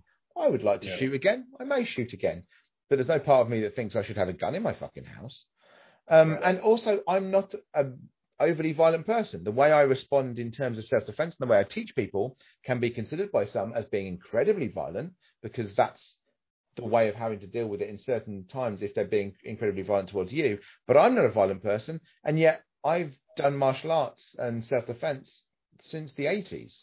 Literally, my first grading to um, any belt was in judo in 1989. So that isn't built into me, and yet if you asked someone in a similar vein in America, it's almost ingrained. Think of yeah. one of the most popular martial arts films of all time, even though it is based on every level of bullshit, is Karate Kid. Mm-hmm. Whole fucking point of that is that you have a dojo that is encouraging violence. That's and that's that's the thing. Like we take these things that you should learn, like Star Trek. Like you take the military aspects of Star Trek. You don't take the utopian aspects of Star Trek, right? Like you take uh, Star Wars and you're same kind of thing, right? Like everything. Iron Man, Iron Man, who literally says that he is not going to sell weapons of mass destruction, and you celebrate like him being an arms manufacturer. Like that is literally the opposite of what he's saying, but like that's what people look at and they celebrate. Rambo. Rambo. I mean, everybody thinks they're Rambo here. Yeah, even though Rambo himself, especially in the first film, is going on a massive PTSD and does not want to hurt anyone. His commanding Yes. officer comes to make sure that he doesn't hurt anyone. He's literally like, "Don't engage him. He will kill you all. Don't, don't do it." And yet But everyone goes, "Yeah, I'm going to be the one guy that takes them all." Fuck off! Like every, he's in Call of Duty now. Republican fucking, and I will say Republican because in terms of UK Republicans are like having the fucking like the most right wing party you can think of. Like they're just they'd be literally crazy. Mitch McConnell in the UK would be fucking locked up as a, in, in a, some kind of sanatorium. He the fuck. So th- that idea to us is just fucking weird. But every you know right wing idiot out there is like, I will have my gun. I'll do this. No, you won't. You'll piss yourself. You put a gun towards someone, you'll piss yourself in fear, like every fucking other person. It's the idea if I have a gun, everything's like, no, it wouldn't, because if you don't have the balls to fucking fight in the first place, nothing's going to happen. And the thing is, is that your version of violence is way more violent without having that first step.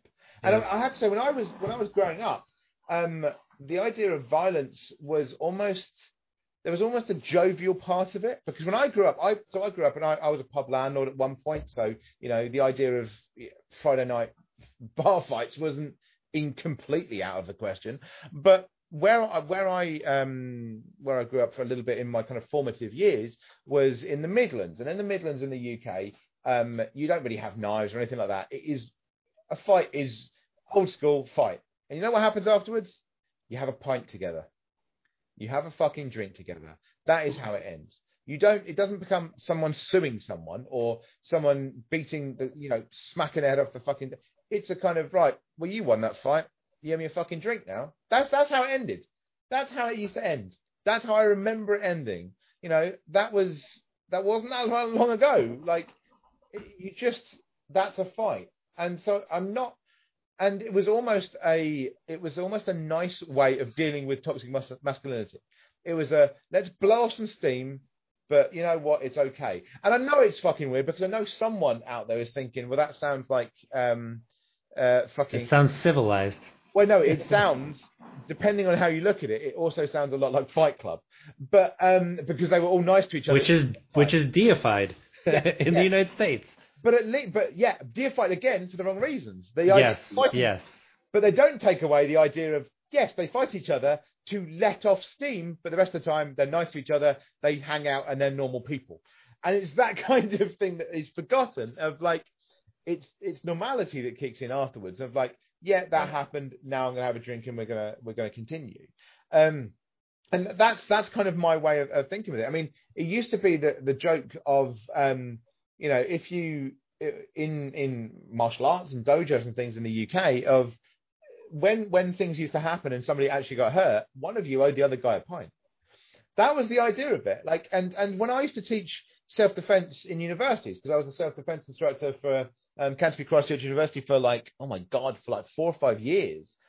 After every session, we'd go we'd go to the pub because they'd be like, look, you've just you've just fucking attacked each other. There's no way we're we, that's that's ending it like that. We're gonna, you know, we're gonna go and have a drink. We're gonna have a chat. Everyone's gonna hang out. So even in the terms of, and I'm I'm a proper, I, you know, I used to say my, my speech at the beginning of every year was I have the best and worst qualities that you'll want in an instructor. I'm an asshole. Um, uh, you know, that's how I treated it because that's how it should be because self-defense has to be like that. But at the same time, it doesn't mean you have to reinforce violence with that toxic bullshit. But in the US, it does seem very much like, no, no, no, we're, yeah, we're going to get the guys. Yeah, yeah, yeah. Uh, yeah, you got your gun. Yeah, we'll fucking get those sons of bitches. They they got away from us. Don't worry about that. We're gonna get, you know, and that's it's just continued. And like I say, you deify in the wrong way things like fucking Karate Kid. Right. Like it's it's All weird. over, man. Yeah, I mean, even the good guy, the good guy in Karate Kid, the fucking lesson that is learned in that film is beat the shit out of the opponent, who is the opponent who's being um, reinforced by being violent. If you win some tournament and kick him in the head, yes, good man. How the fuck does that stop violence? It's- I told you, we it's it's Hollywood is a huge problem, huge part of the problem. Um, obviously, again, the glorification of our military and the lack of an actual strong foundation of education in this country. I think we need to just really just come out and say it, right? Instead of us just saying that our lawmakers are just ignorant. I think obviously ignorance is a huge part of it, but also I think they're just not as as smart as they as we think they are. They're just not. Well, there's actually As we taught they were, right? We were taught Yeah. that if you are a policymaker, you are one of the smartest people. That's what we were taught back in the day. Not so much anymore, but that's what we were taught. I mean, when you have George W. Bush and then Trump within the same few years, you can't really suggest that. Um, I mean, I, I, I openly challenged um, Trump to an IQ test um, a few times, even though we don't deal with IQ here because IQ is nonsense and was based on um, falsehoods.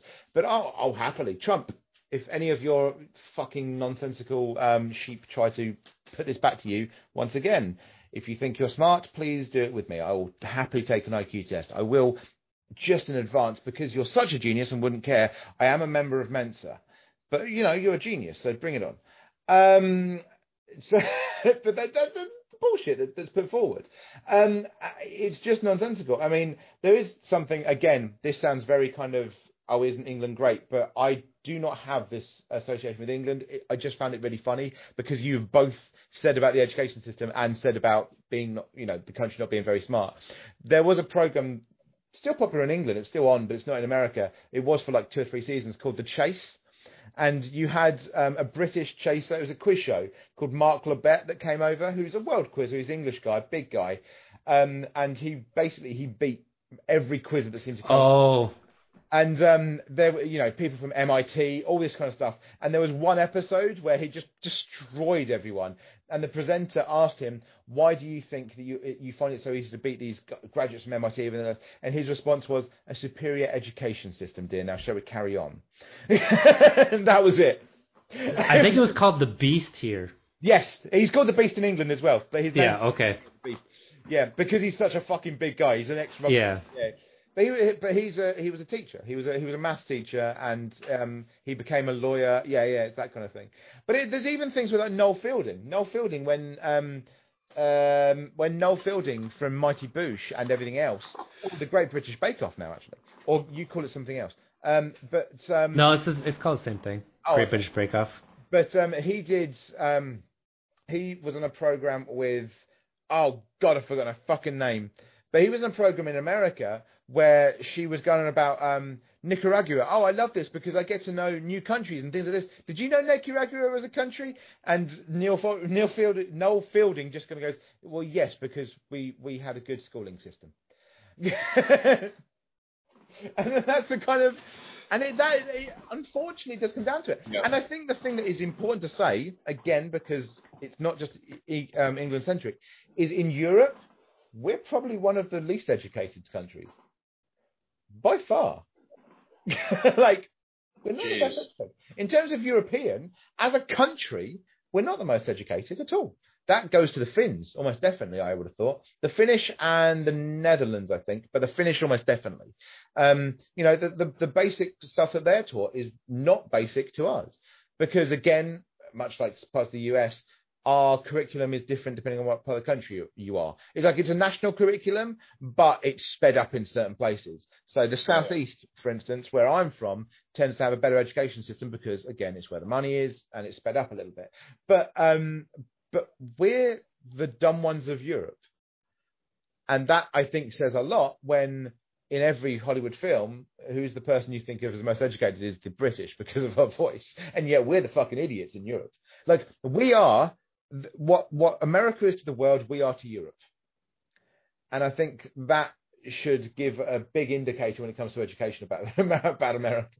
That We may Yeah. look down on America in terms of education, but everyone else in Europe looks down on us. so It's a it's a it's a complex of it. It's it's we're essentially inferior. I mean, every a majority of the cartoons, right? Old school cartoons, the villain has a British British accent. British, I can't even say British accent. Yeah, all villains. They we were programmed not to like you guys. It, well, again, it goes back to it goes back again to the um the War of Independence. You know that that Yeah. uh, that fake made up war that was actually about profit. But again, again, it it goes back again, again, again to profit and poverty and everything else. you know, well, one thing that I would say for some hope for the future is that you know, with my kids uh, being very young, two and four, and my partner working in the education system, there's a lot less put on like test scores like there was, like rote education, um, which could be looked at as a down thing in Europe, but to me that's a good thing because there's a lot more put onto emotional intelligence and coping mechanisms and actually being a well-rounded adult. So like if you know you don't know everything, you're a lot more likely to learn rather than how in the US when we were going through we were taught like no, you know a lot. Like you are very very smart. Like you, so you go through thinking you have all the answers and then you're not taught coping mechanisms. You're taught emotions are for the weak and all this like to me that's a bright spot in the future generation in that there's possibilities there. Yeah. I mean, well, obviously, Socrates. Um, all I know is that I know nothing. Yeah. That's that. It's one of Yes. the smart, one of the, the quote unquote smartest things you can know is that you don't know anything. I you don't know everything. I, I often to say to people is that I want to know everything, but it is the torment of Tantalus because I can never know everything. It is impossible to know that, but I will still strive to do my best Mm-hmm. because one of mankind's most traditional follies is the wanton need for reason and purpose. And I did just plug my own book on intelligence there. Um, that's a quote from my book. Um, but yeah, it is that um, you know, it is that very weird thing. But it's again, as you said there, you're taught that having emotions is weak, and that's uh, what's the alternative for that? Being non-emotional, cut off, and when your emotions do get the better of you, drinking, is when you All anger too, right? Like All that's the only time it came out was anger. And I mean, I- I will, I will also state that for me, my default um, emotions, because I always think people get this wrong, is that everyone thinks if you have a default emotion, everyone is the same and it's baseline. No, no, no. Everyone has different default emotion, and mine is anger. Mine is anger and upset. That is my default emotion.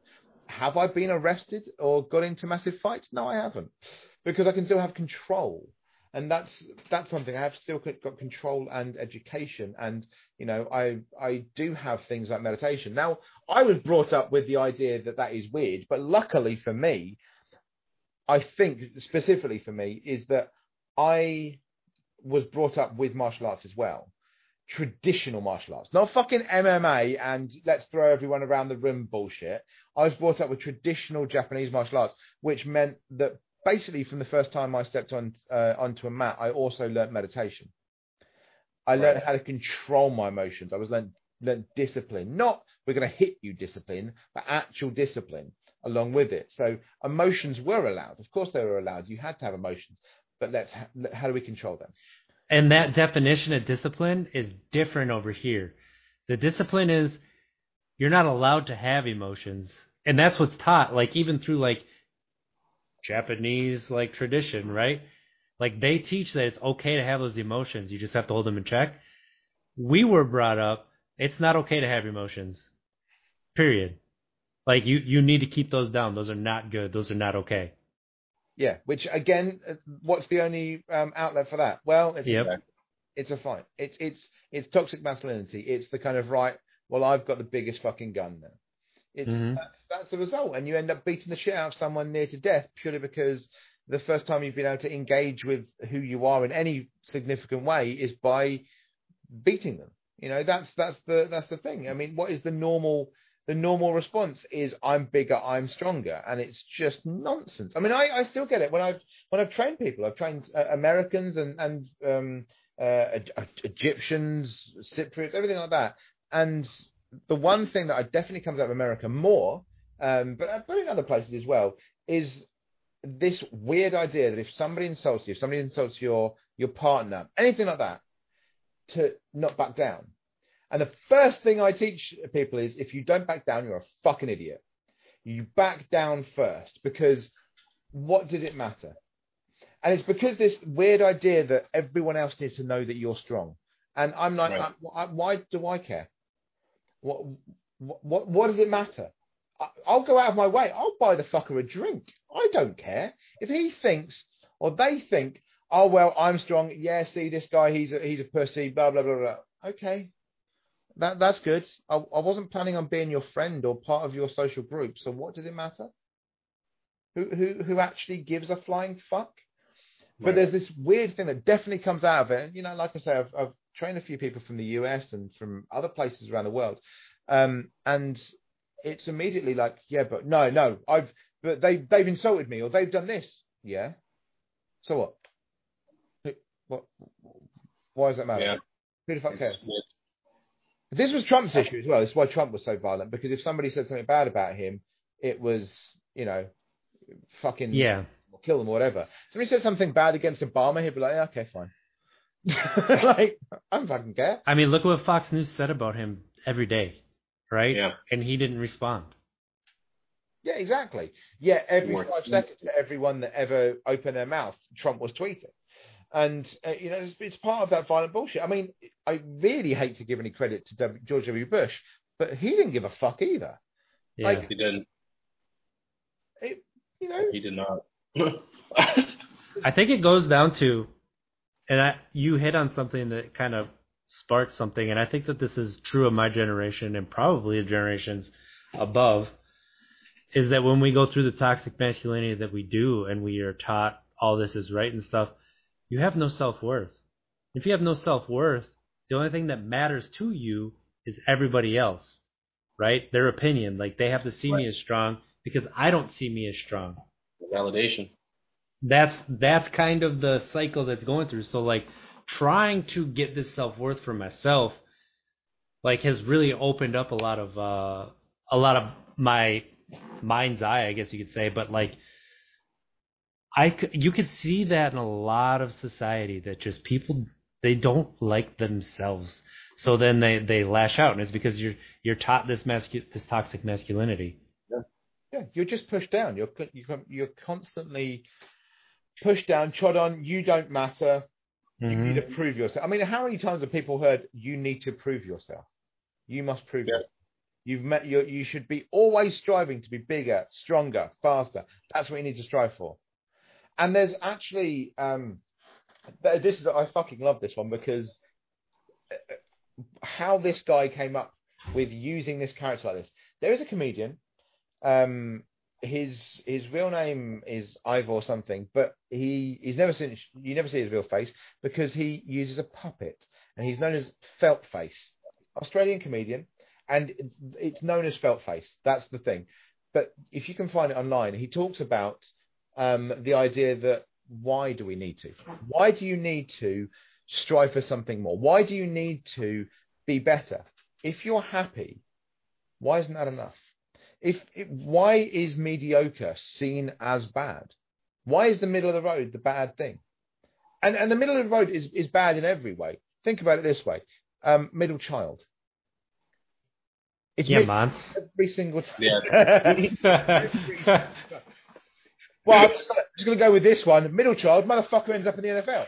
Um, that's a that's a proper pushback. But for anyone that didn't realise, by the way, uh, Montee used to be an NFL um, running back. Running back. Yeah. Yep. I have Yeah. fuck all idea about um, American football. Points for that. But it's this. Um, but he talks about the fact that actually, why do we need? Why do we need to be better? Why? What? Who said that it's not okay to be just enough? Right. What? Why is that a problem? Why is just being enough not enough? Because that's the point. When when uh, when you say that somebody is just enough, they're good enough. You have to use the word enough, but but for some reason, almost by definition, they aren't considered enough. And it's something that, and it, again, it's fucking weird because it's a, it's a whole monologue by a comedian, an Australian comedian called Feltface. It's a fucking puppet, but it is possibly one of the best analogies on people's um, understanding of themselves I've ever heard in my life. And it's from a fucking puppet comedian. But it is, it's so, I think it's so important that people should realize Mhm. that it's, why is that? Why is it that we can't just be mediocre? You have to fight for something more. You have to run away from something. You have to run into something. You have to, you know, when you're at school, what what what, what job do you want to do? Who the fuck says they want to work in Walmart? And why would that be bad if they said it? And exactly. it's so if you exactly. when we were going through school, if you said something that was not coming from a university with a four-year degree, you were looked down upon. Like, let's say, Yep. uh, working in, in a factory or like a, being a machinist, which is something that takes great skill, right? But we look down upon it because it's what we were taught. Yeah. Yeah. But Why? I it's it's it's nonsensical. I mean, uh, Tony Blair, when he was in charge over here, wanted it to be fifty percent of people going to university, which makes no sense because you force people into a system that they shouldn't be in because Yeah. maybe they're kinesthetic learners and better with their hands. You don't need to be um, a university graduate to be a plumber, but plumbers are some of the best paid and probably quite happy because they can make their own hours. You And that's that's the thing. The, the highest wage earners, Trade. me, you know, you go to these one-year schools, you come out with no debt, and you're making hundred thousand dollars a year, like plumbers, everything. Like that's But again, the fact that we looked down upon it was just it was ridiculous. But you know the answer. You know the answer. It's a system. It's a Yeah. system. Profit a again. system.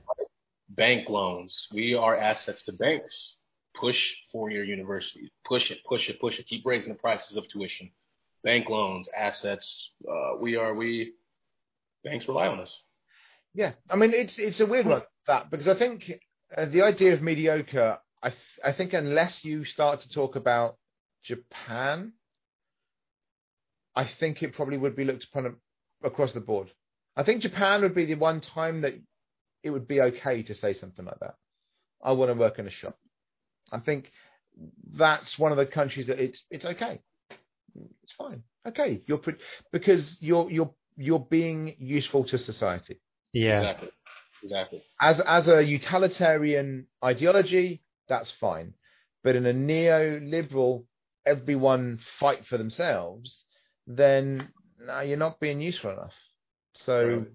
and that's the problem. And that that's the problem with with um, the way people are anyway, because um, we burn ourselves out too easily, and that can learn, you know, then lend you to violence more because you're told that you've got to then help everyone as well. And you know, I fuck that. like I, I'm not of the opinion where we should fucking help everyone. Um, in terms, and I, I don't mean that in terms of international aid or anything like that. I mean, if you're, you know, you've got your family members always going, well, you've got to do this, you've got to fuck off. Like I, I'm going to make sure that I'm okay, and I'll deal with my bullshit first before I have to deal with yours. Because if I have to deal with yours, I'm going to burn myself out. Then I'm going to get emotional. Then I could become something else. Fuck you. No, Right. you know, it, it it's bullshit. It's it's not needed. And I think again, why aren't we allowed to just be mediocre? When you, how many people uh, get things like when are you when, when are you going to get a real job? When they work at McDonald's. Mm, do you Yeah, know? that's everybody, right? I even catch I catch myself thinking that like with my little brother. I'm like, you know, I told him I'm like I just want you to be happy, but I still default to what we were taught and that's like when are you going to actually do something? But he's happy. So like why do I care? I'm like that's all I that's all I want from you, but I still have this weird wiring in my brain that's exactly what you're saying. So actually, I'm going to find it whilst you're on. I'm going to see if I can find it, and I'll just play it. It'll just it'll just be the audio for anyone that's um, watching actually, because listening it wouldn't make any difference. But I'm going to try and find um, the the audio from Feltface about what it says because I, I think it's an important important thing. Um, uh, how the hell do I put this? Um, um, uh, being enough. I just want to say I love how windy this conversation has been. Like up, down, up, down, back to the start, then back up and down. Yeah, it should always be. It should. It's always awesome. Um, uh, uh, of- ah, god damn it! Why can't I find you? My Uh, teeth are looking really white. Oh, yeah. and just for anyone out there, straight and white people. In fact, better um, for several years. We had the best um, in the world. Um, just put that out there. and uh, thirtieth. But um, anyway, just like to uh, deal with those. Um, philosophy. Ah, philosophy. I will find it because I think it'd be interesting for people um, to to listen to because again, this is a fucking um, It's, it's that's a very On- solid question, really. it's it's very it's a very strange very strange thing the way that he does it. Ah, here we are. So I'll turn this up um, as loud as I can. But it's the idea. He he they call it as must be must be have legacy. It's only like two minutes, so hopefully everyone's going to be able to hear this. I'm going to turn up as much as I can. Um, but if you're at home, hopefully you can hear this. And you guys listening and see see what I mean about this. I'm not an exceptional person, you know. Nothing interesting really ever happens to me. I, I'm I'm I'm massively flawed, and I think I'm quite forgettable. If I'm being 100 percent honest. And this isn't the shit bit at the end of the show where I get on the cross. I'm like, love me on the way out the door. it's not that. It's just that I don't think like on a scale of one to memorable, I'm not that memorable. No, I'm like the Morgan sort of scale, not on the Ernest Hemingway scale, certainly, you know. But if I tell a great story, maybe people will remember that instead. Remember the card trick and just pretend that they don't know how it's done, you know? But must we leave a legacy? Must we make an impact? Do we have to leave a footprint? Is it okay to just settle? Seek safety? Nest, you know? Or must we constantly shake our lives up or suffer the indiscriminate cruelty of having it shaken against our will? Must we try to carve a path through the tall grass, feeling as though no one has ever felt how we feel? Terrified at what may be lurking low in the grass on either side of us, but just pressing ever onwards with that Paleolithic instinct deep within our chromosomes that the only way is forward, that you have to keep going, that eventually you'll stumble upon the edge of the field, hitch a ride from a passing car, and meet up with the rest of the gang for tea and sandwiches at the old town hall.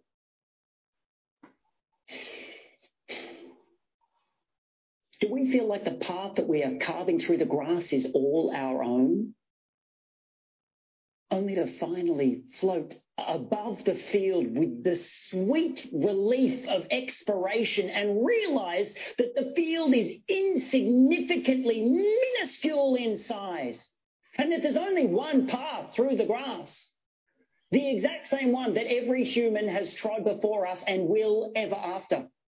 Just stumbling blindly along a tiny hyphen between the words birth and death. And when reduced to that level of crisp simplicity, fear cannot exist. There you go. You'll see what I mean about that. It's Yeah. just, uh, the, the the point that's made there that we all we're all on the same fucking path. It's just that for some reason, some of some of us are told that we've got to run ahead of the pack. For what reason? It's the same path. I think it's that what RJ stated that yourself your self worth. How do you how do you how do you see yourself? How do you speak to yourself? Where's your confidence level at with yourself? Um, because again, it's all this it's competition. I mean, obviously, you said he's Australian, right? So he's you know speaking essentially globally in a sense. But obviously, if we we just talk about America, is a very easy answer to that question.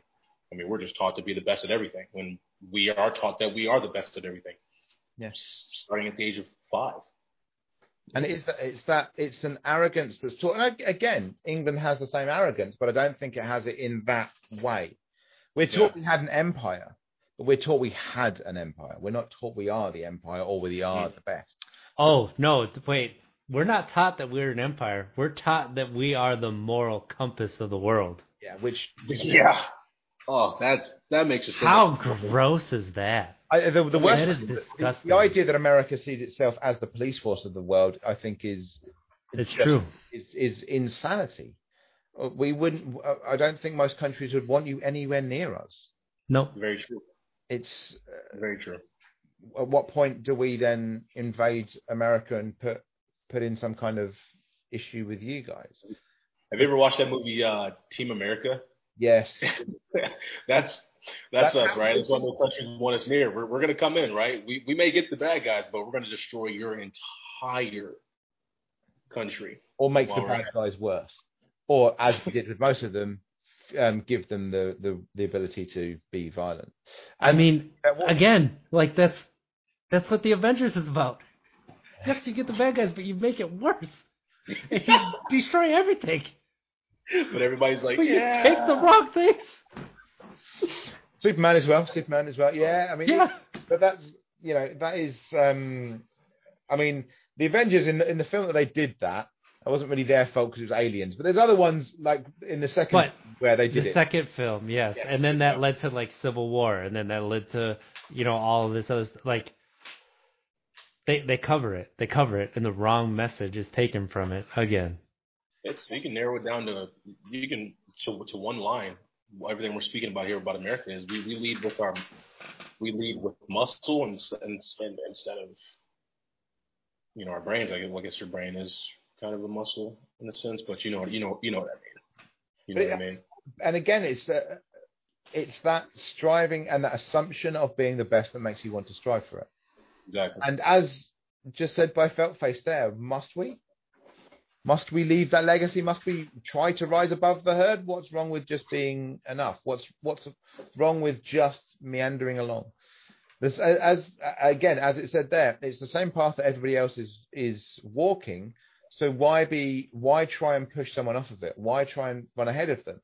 I think when you have that as part of your cultural bias and part of your cultural upbringing, you automatically go towards violence because violence is what shows you you're the best.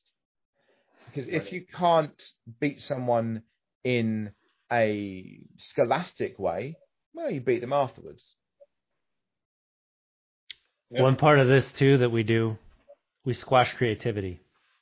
Mm. Creativity is looked down upon. So you are taught to fall in line uh, into this toxic masculinity. If you're creative, that's great, but you're not going to amount to anything. Is pretty much what we're taught. So like, why do we always think we have to strive over everybody else? Why aren't we trying to reach for the stars? We talk about reaching for the stars, right? But like, we limit ourselves to what we think, the way we think about it. But that goes to everything else. How do you solve your problems? Well, it's got to be muscle because that's what I'm taught. We don't think creatively.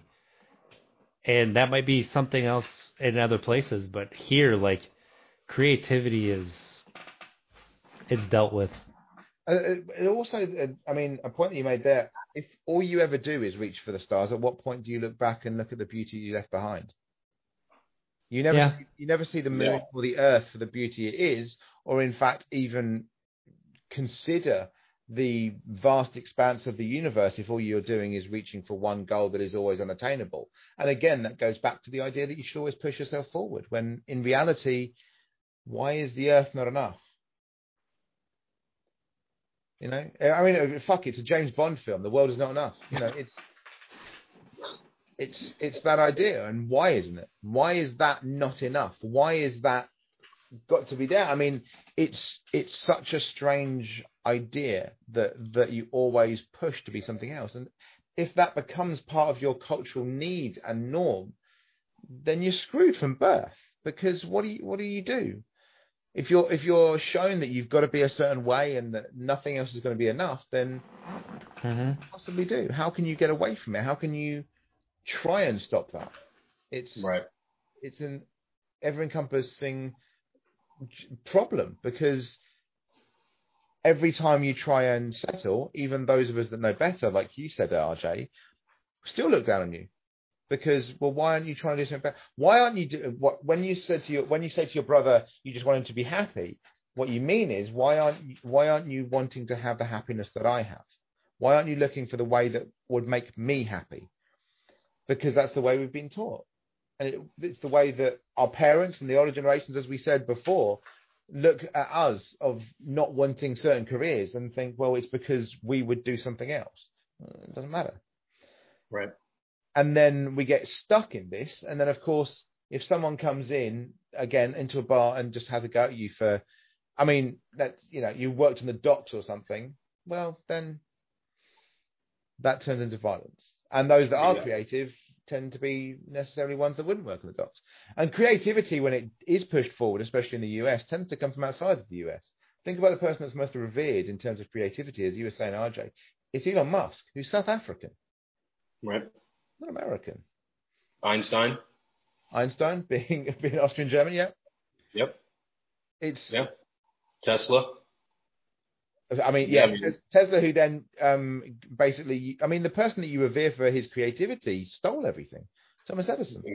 Thomas Edison. literally everything. Nothing about his, his legacy is true. He didn't invent the light bulb. He didn't even make it better. No, and Tesla still is honestly Nikola Tesla still looked like down upon if you look at history, right? I mean that's the history of the world. and actually, one of the best, one of the reasons that Edison is um, looked upon graciously in terms of his creativity is because he was a bully. hmm He was from New Jersey and he was a bully. And that's, you know, he was that kind of, I'm going to, I'm going to fuck everyone over. And that again, so when you, even when you do look at your own creativity or that ability, you're showing that it should be something that you're pushing for even more and that you've got to fuck people over on the way to get up there. And if you start from that, then how is violence, or an, at least a violent nature, not always the default? When you're taught that the people in history, every single person that you would revere, barring only one person I can think of in American history, has a violent past. The only person I can think of that is revered to a point but has no violent past in American history is MLK. That's it. I cannot think of anyone else. All your founding fathers all have violent pasts, all have all have um, very much so. I mean, they they were violent over others as well because of slave trade. Um, all of your modern um, Hollywoods, all violent. Uh, everyone. Part of the culture. And just like you said, we can, we have, they, they, they're profiting from it. And so I think this, this, dude, this conversation, like, This is, I, uh, I mean, if we did the same in England, I can think of one who is revered and who is violent, which is Churchill. But beyond that, then we have people like Princess Diana, who was revered because she wasn't, because she was something else. And I think that maybe that's a, a stark difference as well. Is who do you, who is the pinnacle for you? Who are your pinnacles? They're, they're people of violence. The people who are pinnacles for many other people are not. There may be people from wars who we revere, like I said, Churchill. But beyond that, is there anybody? Whereas in America, I literally can't think of one that hasn't had an It's- impact of violence. A lot of generals. I mean, even from the Confederacy are revered. The people who are traitors to the United States of America. right? Yeah. And that that obviously has racial undertones and connotations, but like it literally a lot of the people uh, besides like MLK and I mean Columbus is still revered by a lot of Americans. Don't get me started on him. Yeah. Don't get me started on that. But I, I, I do up. I do got to get going here soon, man. I got, Of course. You got to hop on a phone call. Yeah, yeah, yeah, absolutely. I mean, yeah, um, it is interesting. I think that that is the stark difference. Is there's a cultural bias in in United States that is pushing towards that violence, and that's possibly Yes, something that needs to be looked at very much going forward, because otherwise it's just going to cycle around. As we said, if you have poverty, you have um, violence, and if you have violence, it just continues itself. So, um, thank you very much for hanging out with, with me again, guys. I'm sure we will find another another reason to do one like this, or potentially you'll have me back on your your Oh, yeah. podcast. Oh, Um, that's gonna happen. yeah. We will um, we will have the details um, for Untapped Keg and um, the guys below as uh, we would do normally. Um, this will be coming, and actually to make a point, um, Montee said about there being a shooting um, tonight. It is the seventh of March. This is coming out on the 9th. And RJ's point about there being mass shootings every 48 hours, it may be interesting for those of you listening or watching just to check the stats and see the realities. So, um, but thank you very much, guys, and um, yeah, thank you for joining me, and thank you everyone for listening, and we'll see you again next time. Thanks, everyone.